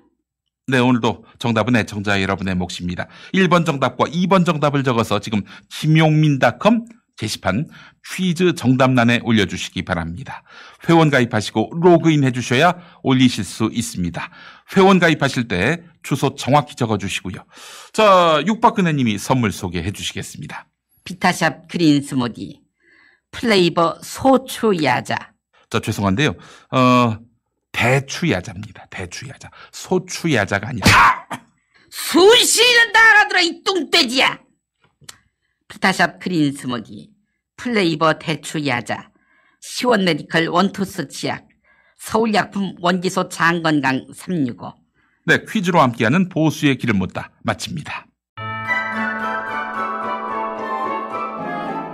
김용민 브리핑과 함께한 시간 어떠셨어요? 구독하기, 별점 주기, 댓글 달기, 후원하기로 응원해주세요. 이 방송을 유튜브 김용민 TV를 통해서도 만날 수 있는 거 알고 계시죠? 그럼 다음 시간에 다시 만나요.